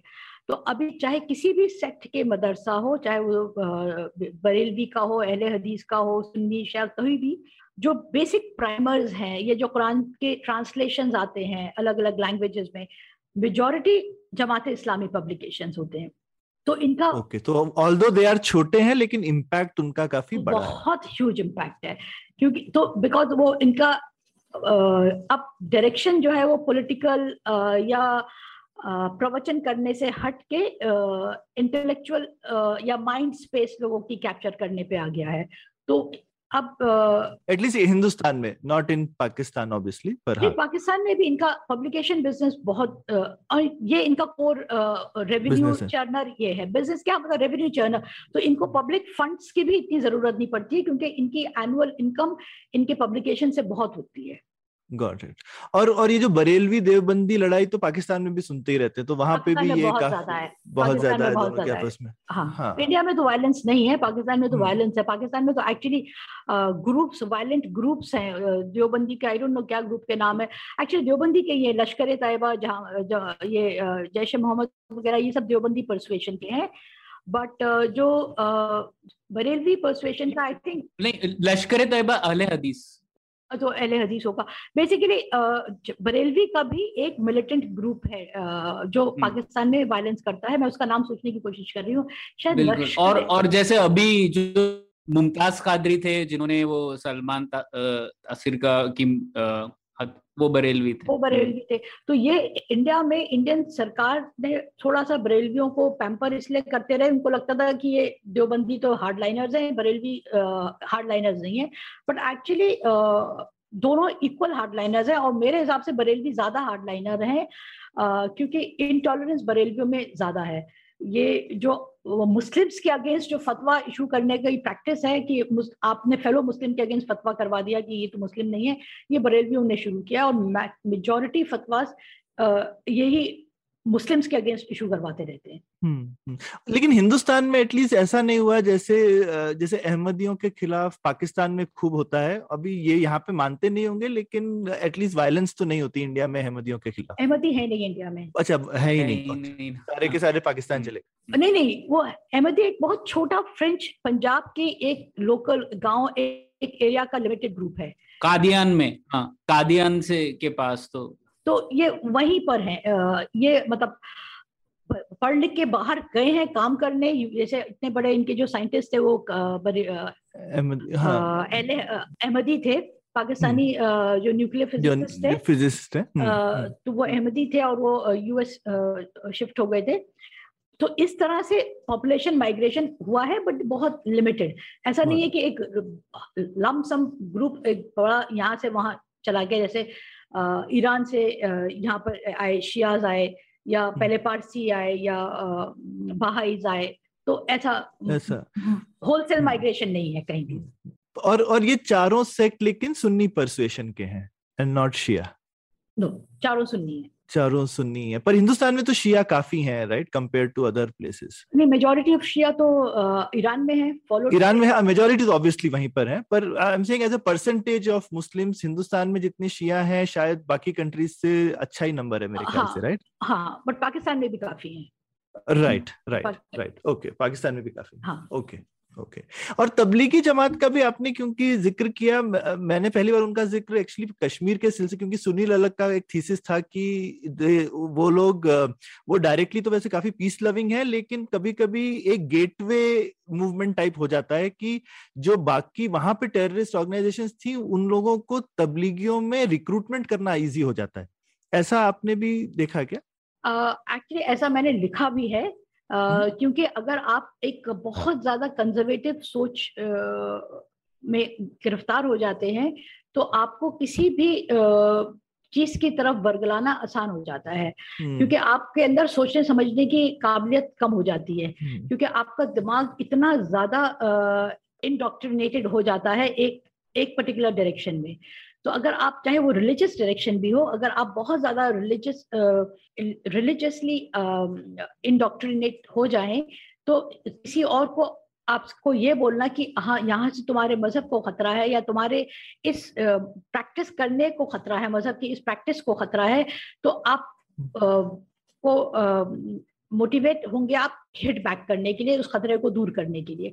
तो ये आ, आ, सिर्फ़ तबलीगी की बात नहीं है। मेरे हिसाब से कहीं भी कोई भी ग्रुप हो अगर जहाँ पे आपको बहुत ज़्यादा रिलीजन से डाल दिया जाए और बाकी सारी चीज़ों को आपके लिए मना कर दिया जाए कि आप ये ना करें ये ना करें तो पॉसिबिलिटी आपके रेडिकलाइज होने की बढ़ जाती है बजाय उस इंसान के कि जो सवाल जवाब करता है और सवाल जवाब करके ज़िंदा है मतलब sure, इस पे sure. कुछ पाबंदियाँ नहीं है उसके ऊपर कोई हमला नहीं हो रहा है तो उसका रेडिकलाइज होने के चांसेस कम हो जाए ऑटोमेटिकली कम है। तो इससे मेरा थोड़ा जुड़ा हुआ सवाल कि जैसे हम लोग सिर्फ़ इस्लाम से नहीं लेकिन हम लोग दूसरे धर्म में भी ये देख सकते हैं। एक जैसे एक उदारवादी ऑर्डर रहता है जैसे आपने लिखा है सूफिज्म तो काफ़ी रिलैक्स है ज़्यादा इतने रूल्स नहीं है।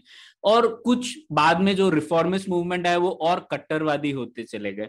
तो आपने ये देखा गया कि कई धर्मों में अगर उदारवादी और कट्टरवादी जो पक्ष की अगर लड़ाई होती है तो ये स्वाभाविक तरीके से जो कट्टरवादी पक्ष है, वो आगे आगे जीतते जाते हैं। क्योंकि उन लोग, वो लोग ज़्यादा लोगों को एक कहानी कह कह सकते हैं और लोगों को अट्रैक्ट कर पाते हैं। तो तो आपको लगता है क्या कि धर्म, सभी धर्म उसी तरफ़ होते जा रहे हैं? और क्योंकि आपने किताब में लिखा है काफ़ी की सूफिज्म की और शायद एक सोल्यूशन है या फिर उस पर हम लोग कैसे और उदारवादी होंगे? ज़्यादा कट्टरवादी जो प्रांत जो पक्ष हैं वही अट्रैक्ट कर पा रहे हैं काफ़ी रिलीजन को। तो आ, आपका आपकी क्या सोच है इस बारे में? एक्चुअली मैं बाकियों के बारे में तो नहीं कमेंट करूँगी बट मुस्लिम्स के बारे में मैं बोलना चाहती हूँ कि ये एक वहम है कि ज़्यादातर मुस्लिम्स जो हैं वो कट्टरवादी ऑर्गेनाइजेशंस की तरफ़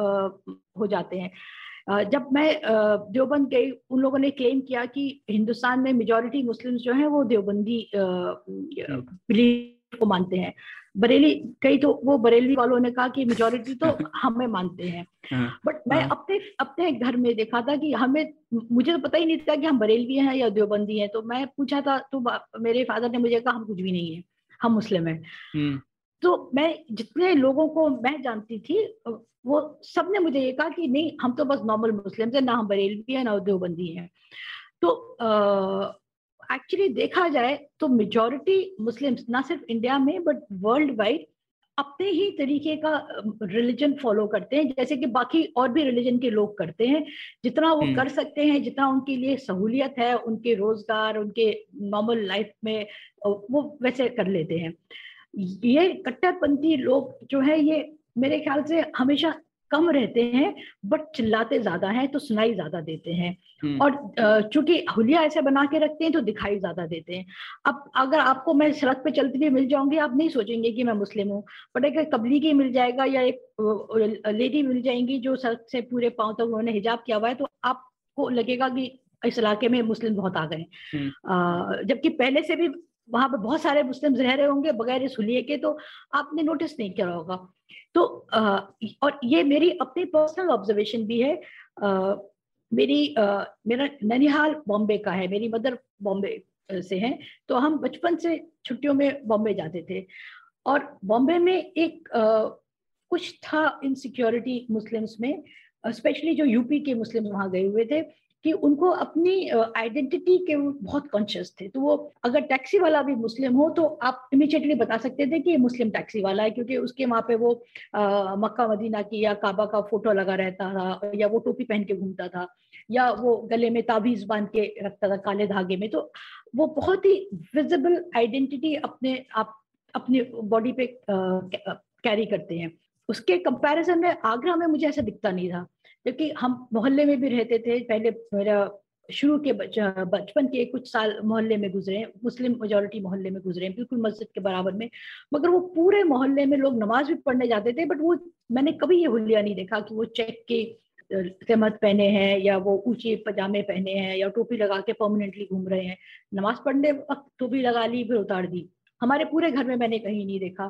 फिर जब मैं पढ़ने के लिए दिल्ली आई, यहाँ पर काफ़ी होता था पुरानी दिल्ली जाने का तो औरतें तो दिखती थी बोखे में बट मुँह खुला रखता रहती थे। बट आदमी कभी एक स्पेसिफिक मुस्लिम आइडेंटिटी के इतनी ज़्यादा विजिबल नहीं होते थे। तो मेरा अंदाज़ा ये था कि प्रॉबेबली यहाँ कॉन्फिडेंस इतना है या सेल्फ अश्योरेंस है उनमें इतना भरोसा है अपने ऊपर कि दिखाने के या जताने की उनको ज़रूरत नहीं होती है और मे भी बॉम्बे में जताने हम्म, की उनको हम्म। ज़रूरत है। अब ये ज़्यादा हो गया है। पिछले कुछ सालों में और मे बी पिछले सात सालों में तो डेफिनेटली ज़्यादा से ज़्यादा लोग अब जताना चाहते हैं कि वो मुस्लिम हैं। चाहे वो प्रैक्टिस में इतने कंजर्वेटिव या दख्यानुसी ना हो।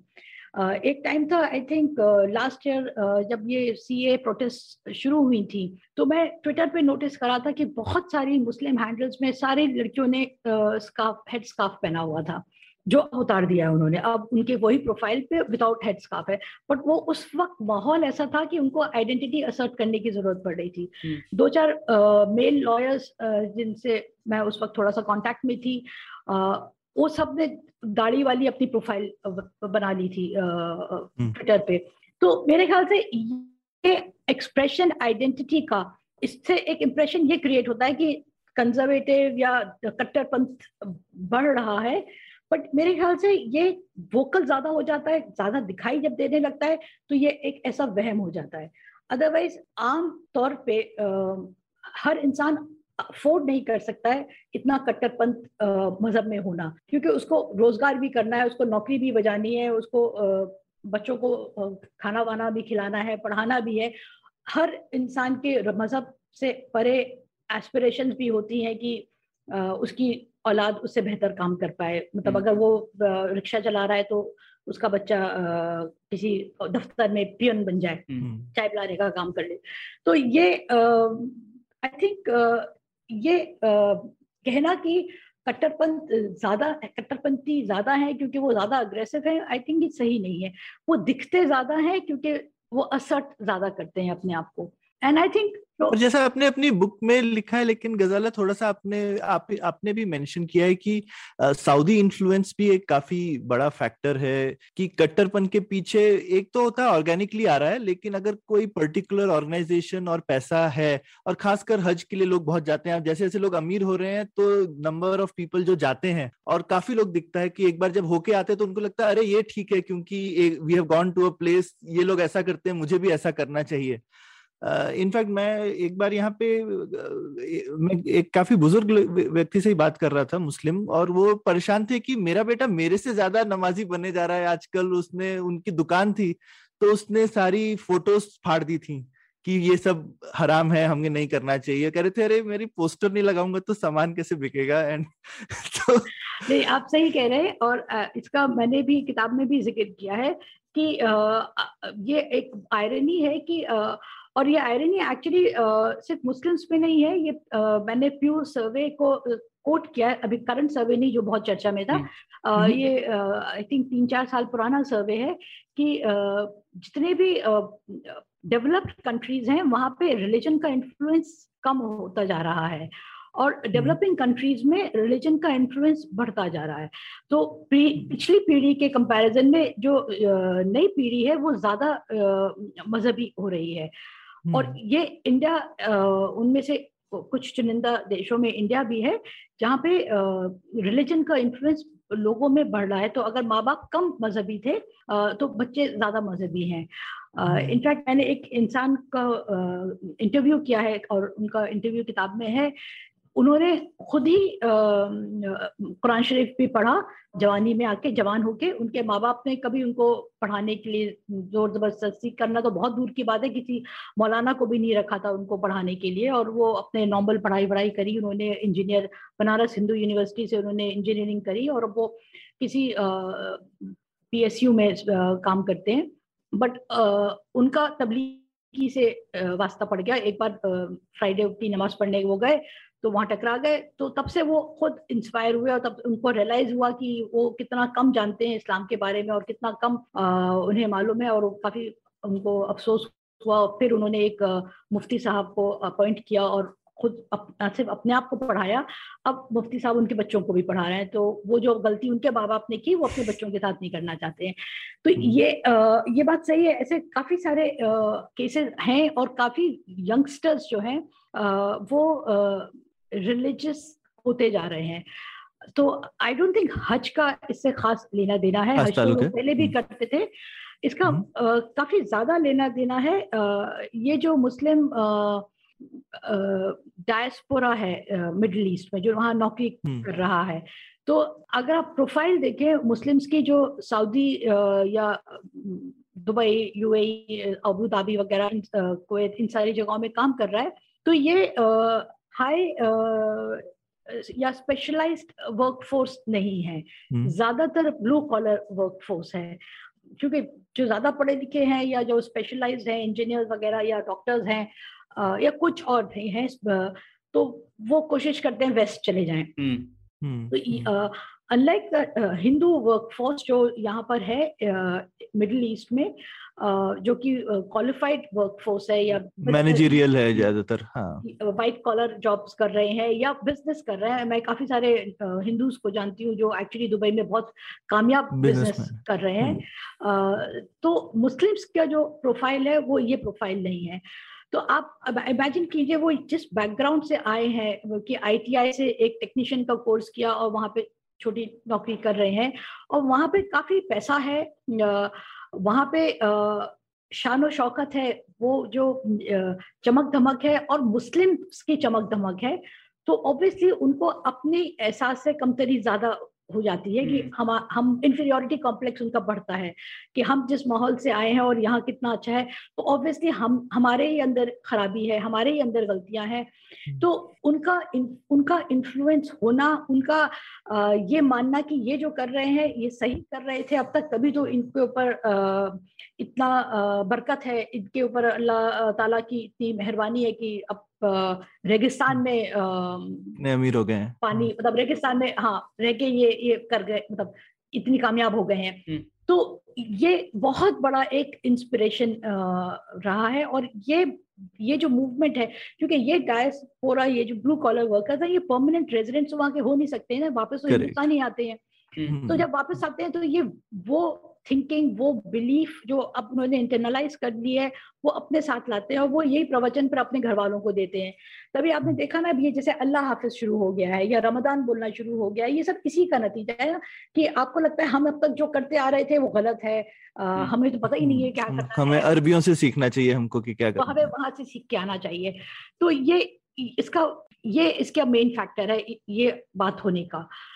बट हम्म, इसका एक फ्लिप साइड है जो मैंने किताब में भी इसका ज़िक्र किया है कि ऐसा क्यों है? इसमें से अगर ये ब्लू कॉलर वर्कर्स जो जा रहे हैं अगर ये इनको एम्प्लॉयमेंट यहाँ मिल जाएगा इंडिया में मिल जाता या इक्वल अपॉर्चुनिटीज़ मिल जाती तो इनको इतनी ह्यूज तादाद में बाहर जाने की ज़रूरत नहीं थी।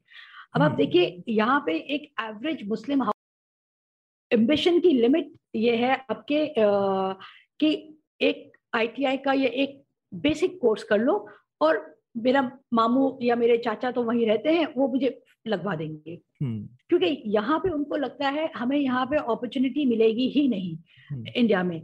ये जो डिप्राइवेशन है ये इसी की वजह से ये ह्यूज तादाद में वहाँ जा रहे हैं और वहाँ से एक बहुत ही कंजर्वेटिव फॉर्म ऑफ़ इस्लाम लेके वापस आ रहे हैं। तो नुकसान तो इवेंचुअली हमारा हो रहा है ना। हम्म, हम्म, तो हम मार्जिनलाइज अगर कर रहे हैं एक कम्युनिटी को हम ये नहीं सोचते कि मार्जिनलाइजेशन के कॉन्सिक्वेंस हमें ही भुगतने पड़ेंगे इवेंचुअली अभी शॉर्ट टर्म तो हमें लगता है कुछ नहीं है फ़र्क पड़ रहा है बट अगर आप एक लॉन्ग टर्म व्यू लें इसका दूर तक हाँ। का व्यू लें तो आपको तब एहसास होगा कि एक्चुअली इस सब का खमियाजा हम भुगत रहे हैं क्योंकि हम एक बड़े तबके को मेन स्ट्रीम के बाहर कर देते हैं और कंटिन्यूसली करे जा रहे हैं।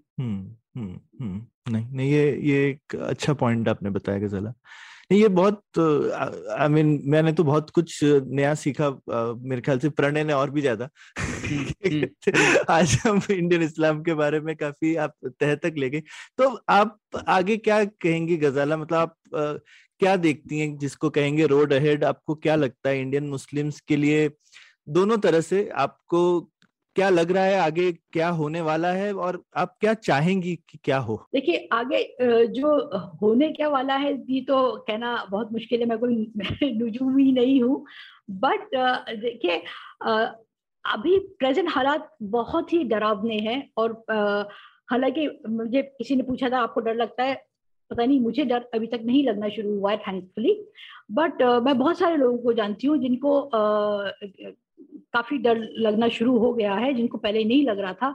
और काफ़ी लोग जो सोच रहे हैं कि हम ना भी जाएँ तो बच्चों को बाहर भेज दें कि वो वहाँ पर वो बेहतर रहेंगे। तो ये अ, आगे के हालात इस मोमेंट से हम देखें तो काफ़ी बुरे और उदासीन मुझे वर्ड याद आ गया। उदासीन से लग हम्म। लग रहे हैं। मगर म- फिर भी यही कहूँगी कि अभी भी बीच बीच में कुछ ऐसे हादसे या कुछ ऐसे चमक दिख जाती है जैसे ये लास्ट ईयर की जो ये प्रोटेस्ट थे सीए जो कि इम्प्रॉम्प्टू पूरे इंडिया में फैल गए एक शहर से दूसरे शहर में जैसे लगता है ना कि एक आप मोमबत्ती से दूसरी मोमबत्ती आपने हम्म। जला ली तो वो इस तरह से फैले और मेरे ख्याल से काफ़ी सारे जो मुस्लिम्स नहीं है लोग पहली बार उनको एहसास हुआ कि एक मुस्लिम की इनसिक्योरिटीज क्या हैं। तो आई थिंक ये कॉन्शियसनेस भी थोड़ी सी बढ़ गई है। पहले लोगों को लगता था कि हिंदुस्तान में हम हैं सबको इक्वल राइट्स हैं सबके वो एंटी मुस्लिम नहीं थे वो मुस्लिम्स की तरफदारी करते थे from a constitutional point of view कि ये सेक्युलर कंट्री है सबको इक्वल राइट्स इक्वल जस्टिस होना चाहिए। मगर उन्होंने कभी ये नहीं सोचा था या कभी महसूस नहीं किया था कि इस सब के बावजूद एक आम रेगुलर मुस्लिम कैसे महसूस करता है? उसके हर दिन के स्ट्रगल क्या है? और स्ट्रगल में कामकाज का स्ट्रगल नहीं मान रही, बोल रही हूँ। स्ट्रगल कि आप घर से निकल के बाहर तक जा रहे हैं और वापस घर आ रहे हैं तो इस बीच में क्या वो डर महसूस करता है या नहीं महसूस करता है? क्या वो अपने पीछे बार बार मुड़ के देख रहा है? क्या अपने खाने की चॉइसेस में वो जान, अपने खाने में वो जानबूझ के केयरफुल चॉइसेस एक्सरसाइज अब कर रहा है और वो इनके पीछे डर है या हेल्थ है, क्या वजह है? मतलब बहुत सारी चीज़ें हैं। तो आई थिंक ये एहसास काफ़ी और लोगों में हो रहा है। ये एक अच्छी बात है। और अगर ये ज़्यादा से ज़्यादा लोगों में होगा तो एक एम्पति बढ़ेगी। आप समझ सकते हैं कि अगर एक मुस्लिम इस तरीके से पर्टिकुलर तरीके से रिएक्ट कर रहा है या बर्ताव कर रहा है, या आपको लग भी रहा है कि कितना बुरा है, कितनी बुरी तरीके से बर्ताव कर रहा है, या अच्छी तरीके से बात नहीं कर रहा है, या अच्छे नागरिक की तरह से नहीं रह रहा है, आप एटलीस्ट एक कॉन्टेक्स्ट में उसको डाल सकते हैं कि ये बर्ताव किस माहौल से आ रहा है। तो इससे मे भी अगले दो साल नहीं तो तीन या चार या पाँच साल में हो सकता है एक ग्राउंड स्वेल एक माहौल ऐसा बन जाए कि हम एक दूसरे की तरफ़ ज़्यादा एम्पैथी के साथ बेहतर समझ पाए बेहतर एक दूसरे को समझ पाए और टॉलरेट कर पाए बेहतर हम सोच हम ये एक्सेप्ट कर ले कि हर इंसान के अपने कंपल्शन हैं अपनी वो बिहेवियर के पीछे उसका जो रवैया है उसके पीछे कंपल्शन हैं। तो ये आई थिंक एक अंडरस्टैंडिंग ये ये एक समझ या आ जाएगी एक दूसरे की तरफ़ तो ये बहुत बड़ा स्टेप होगा हमें एक बेहतर समाज बनाने में। तो अब इससे जुड़ा हुआ सवाल गजाला जैसे कि साचर कमेटी, उसके बाद फिर वो जो कुंडू कमेटी है, आपने इसके बारे में काफ़ी लिखा है कि कैसे बैकवर्डनेस जो है वो मुस्लिम समाज में ज़्यादा रही है जॉब्स की तौर पर देखें या फिर एजुकेशन के तौर पर देखें। तो मैं आपसे पूछना चाहता था, अगर हम इस समाज के तीन स्तंभ देखें, समाज, सरकार, बाज़ार तो मार्केट्स सोसाइटी और गवर्नमेंट तो आपको क्या लगता है, इन तीनों में क्या करना चाहिए जिससे कि हम हिंदू, मुस्लिम सब लोगों का बराबर से उत्थान हो, बराबर से प्रगति हो दोनों समाजों की? देखिए हमें सरकार की तरफ़ से शुरू से थोड़ी सी प्रॉब्लम रही है थोड़ी सी पॉलिसीज़ की प्रॉब्लम रही है कुछ पॉलिसीज़ एक्सक्लूशनरी रही है लॉ इन्फोर्समेंट की जो सरकार का जो लॉ इन्फोर्समेंट वाला आम है उसमें हमेशा से कुछ ना कुछ प्रॉब्लम्स रही हैं ये प्रेजिडिस की हम्म। फिर, फिरका परस्ती की हम्म। बट एटलीस्ट बाज़ार और समाज में ये प्रॉब्लम नहीं थी हम्म। बाज़ार सबके लिए बराबर था क्योंकि अल्टीमेटली सबको अपना काम चाहिए हम्म। तो अब ये बाज़ार में भी ये प्रॉब्लम आनी शुरू हो गई है जहाँ पर आप देख रहे हैं कि वो इकोनॉमिक बॉयकॉट करा जाएगा और ये मुहिम कई जगहों पे कुछ कुछ जगहों पे नॉर्थ इंडिया में शुरू की जा रही है कि हम नहीं उनसे काम लेंगे हम्म। यहाँ पर उनको दुकान नहीं लगाने देंगे वगैरह वगैरह तो यहाँ पर भी अब प्रॉब्लम आनी शुरू हो गई है और ये सबकी वजह समाज है क्योंकि समाज में प्रॉब्लम आनी शुरू हो गई है हम्म। क्योंकि लोगों में ये आ, आ गया है उनके अंदर ये जज्बा गहराई तक पहुँच गया है कि हम अलग हैं और हम अपने आप को असर अलग ही करके रहेंगे तो आई हम्म। थिंक हमें ये इन तीनों में से ये जो फिरकापन ये जो कम्युनल हाँ, फिरका परस्ती बोल सकते हैं? हाँ। फिरका हाँ ये जो फिरका परस्ती वाला जो ये थिंकिंग है ये जो सोच आ गई है अगर हम इसको हटा दें इलिमिनेट कर दें तो हो सकता है काफ़ी हद तक सरकार से भी वो इलिमिनेट हो जाए। क्योंकि सरकार से हमारी उम्मीद क्या होती है? किसी भी सिटीजन की उम्मीद ये है कि आपको वो बराबरी का दर्जा बराबरी का दर्जा दे बराबरी का आपको अपॉर्चुनिटीज़ दे मौका दे हर चीज़ में और आपको इंसाफ मिले। अगर आपके साथ कहीं पर गलत कुछ हुआ है तो आपकी सरकार से इंसाफ की तो उम्मीद रहती है कि आपको इंसाफ सरकार से मिलेगा तो वो आपको इंसाफ मिलेगा। आपको ये भरोसा रहे। अगर आपको ये भरोसा उठ जाता है तो काफ़ी सारा आपका आपके कॉन्फिडेंस में बहुत ज़बरदस्त फ़र्क पड़ जाता है। बहुत इम्पैक्ट पड़ जाता है। अगर आपका भरोसा ये हट जाएगी मुझे इंसाफ मिलेगा। जब आपने ये मान लिया कि मुझे तो इंसाफ मिलेगा ही नहीं तो आप तो पहली बात सरकार के पास जाएँगे ही नहीं। तो आपके आ, सरकार से आपका लेना देना ही खत्म हो जाएगा ना। क्योंकि और जब आपका लेना देना सरकार से खत्म हो गया तो सरकार का आपसे खत्म हो जाएगा? मतलब फिर आप तो इरेलीवेंट हो गए ना हम्म। सब फिर इरेलीवेंट समाज के लिए भी हो गए बाज़ार के लिए भी हो गए। तो आई थिंक अगर सरकार ये दो चीज़ें काम करे अच्छी तरीके से ईमानदारी के साथ कि आप जहाँ पे आपको जस्टिस का सवाल है, इंसाफ की बात है, आप इंसाफ करें और ऐसे करें जो दिखाई दे कि इंसाफ हुआ है यहाँ पे फ़र्क ना करें इंसाफ में और जो मौका जहाँ जो जो मौके सरकार के हाथ में हैं देने के, वो सबके लिए खुले रहें। ऐसा ना हो कि आप एक पर्टिकुलर तबके के लिए ज़्यादा दें। बट इसमें भी एक छोटा सा कैच है कि जो कम्युनिटी जैसे मैंने चैप्टर में अपने सेकंड चैप्टर में भी लिखा है एक्चुअली फ़र्स्ट चैप्टर में जो मौके आप सबके लिए इक्वल मौके दे रहे हैं तो कुछ कम्युनिटीज उनका फ़ायदा बेहतर उठाने की क्षमता रखती हैं। हम्म। इसलिए कि वो बेहतर उनकी पढ़ाई लिखाई की बैकग्राउंड है। कुछ कम्युनिटीज उसकी इतना फ़ायदा नहीं उठा पाती हैं।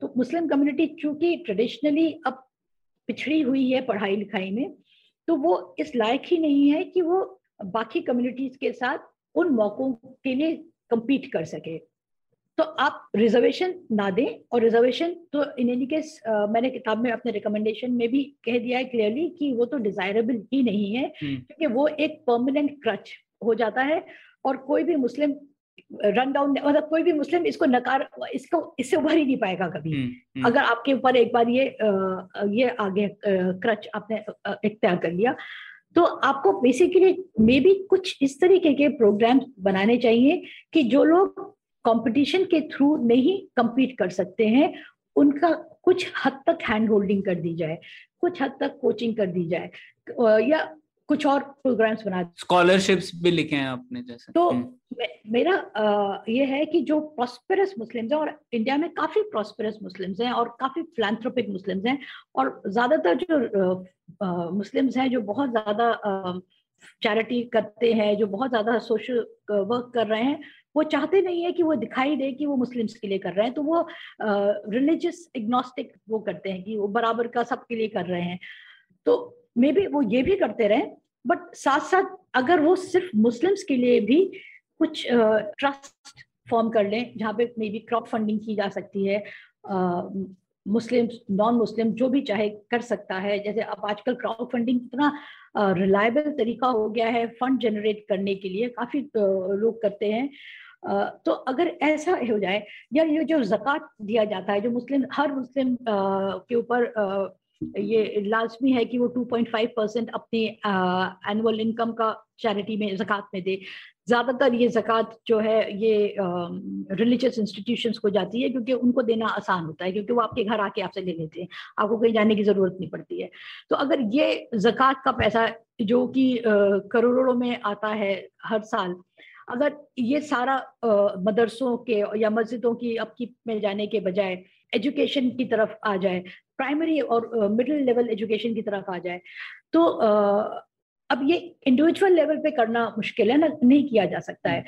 बट अगर एक इंस्टीट्यूशनल तरीके से कर दिया जाए तो ये सेल्फ हेल्प ग्रुप्स ही अलग अलग पिछड़े हुए इलाकों में क्रिएट किए जा सकते हैं जिसको एक मे बी एक बड़ी ऑर्गेनाइजेशन अपने एडमिनिस्ट्रेटिव मशीनरी के साथ चला सके। तो ये करना फिर भी पॉसिबल है।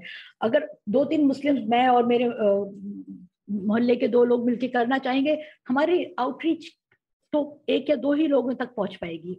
बट अगर एक बड़ी ऑर्गेनाइजेशन ये कर ले तो उसकी रीच ज़्यादा होगी। तो आई थिंक ये करना ज़रूरी है। एक और चीज़ है जो कि बहुत ही रेडिकल मेरा प्रपोजल है, जो मैंने लिखा है, और मुझे काफ़ी लोगों ने कहा, ये बेवकूफ़ी की बात है। बट मुझे लगता है सारे रेडिकल आइडियाज़ पहले बेवकूफ़ी के लगते हैं। हाँ। तो इसलिए मैंने लिख दिया है और मैं आपको बोल रही हूँ। ये मुझे अंदाज़ा नहीं था पहले कि इंडिया में जो बिगेस्ट लैंड होल्डर है शायद आपको भी नहीं पता होगा वो मुस्लिम्स हैं। हाँ वक्फ बोर्ड। क्योंकि इतने सालों की जो मुस्लिम रूल बहुत जमीनें वक्फ कर देते थे जो चैरिटी के लिए करते थे उसको बेचा नहीं जा सकता है। तो और ये प्रॉपर पट्टे प्रॉपर कागजात के साथ होता है तो ये ज़मीन वक्फ बोर्ड ओन करती है is- इसलिए सरकार में वक्फ बोर्ड बनाया हुआ है जो कि कॉन्स्टिट्यूशनल बॉडी है क्योंकि इतना ह्यूज लैंड पूरे हिंदुस्तान में इनके पास है। अब ये इसका बदमाशी ये लोग क्योंकि जहाँ प्रॉपर्टी इतनी होती है तो करप्शन तो लाजमी है होगा ही होगा। तो ये बेइंतहा करप्ट बॉडी है मतलब मैं ये बोल रही हूँ तो ना कल मेरे ऊपर कोई केस कर दे आपने हम्म, हमारे ऊपर तो प्रॉबेबली करप्ट बॉडी है तो बेसिकली द थिंग इज़ कि अगर इतनी लैंड होल्डिंग आपके पास है तो ये आप रख के क्या कर रहे हैं? अब जैसे आपने पता नहीं आपने ये न्यूज़ कभी फॉलो की थी? जब ये जामा मस्जिद ये शाह इमाम बुखारी की फैमिली ने जामा मस्जिद के आसपास की सारी दुकानों किराए पे उठा दी थी। जबकि वो दुकानें उनकी प्रॉपर्टी नहीं थी जो वो किराए पे उठा से वो तो वक्त की प्रॉपर्टी थी। तो उसका किराया वो फैमिली खाती थी जो कि इलीगल था वो उनका राइट नहीं था। तो इस तरह की जितनी ह्यूज प्रॉपर्टीज़ है आपको पता है दिल्ली की जो सुंदर नर्सरी है इतनी पॉपुलर फ़ेमस जगह है वो वक्फ की प्रॉपर्टी है। जैसे बैंगलोर में विंडसर मैनर वक्फ प्रॉपर्टी है हाँ, इतना बड़ा यहाँ का फ़ेमस हाँ, होटल है। तो हाँ, अब, अब बताइए इसका रेंट कितना आता होगा वक्फ कोर्ट को हाँ, जो विंडसर मैनर का है।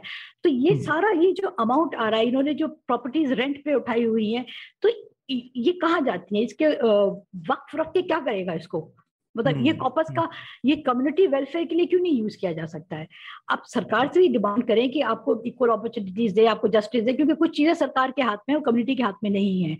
मतलब मुस्लिम अपने आप के लिए नहीं कर सकते हैं कि कानून का फैसला कर लें खुद ही। तो जो चीज़ें सरकार के हाथ में वो उसके हाथ में है। बट जो चीज़ें आप खुद कम्युनिटी लेवल पे कर सकते हैं अब वो तो करना शुरू कीजिए। जैसे साउथ इंडिया में जमात इस्लामी बहुत स्ट्रांग है ये कर्नाटका, तमिलनाडु वगैरह एरिया में नॉर्थ इंडिया में इतनी स्ट्रांग नहीं रही है, क्योंकि पार्टीशन के बाद जो नॉर्थ इंडियन चैप्टर्स थे वो पाकिस्तान चले गए। तो जो साउथ इंडिया में जमात इस्लामी एक्चुअली मैं बहुत, उनको मैंने क्रिटिसाइज किया है बट वो बहुत अच्छा काम भी कर रहे हैं।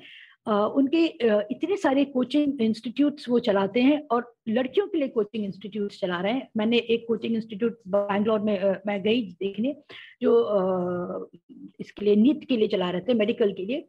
और उनका अब मुझे पता नहीं मैंने वेरीफाई नहीं किया बट वो क्लेम ये कर रहे थे वहाँ जो उनके स्पोक्स पर्सन से मेरी बात हुई कि उनका हंड्रेड परसेंट सक्सेस रेशियो है कि वो और प्रॉबेबली होगा बिकॉज़ आप प्रोफ़ाइल देखिए साउथ इंडियन मुस्लिम्स की और नॉर्थ इंडियन मुस्लिम्स की ज़मीन आसमान का फ़र्क है।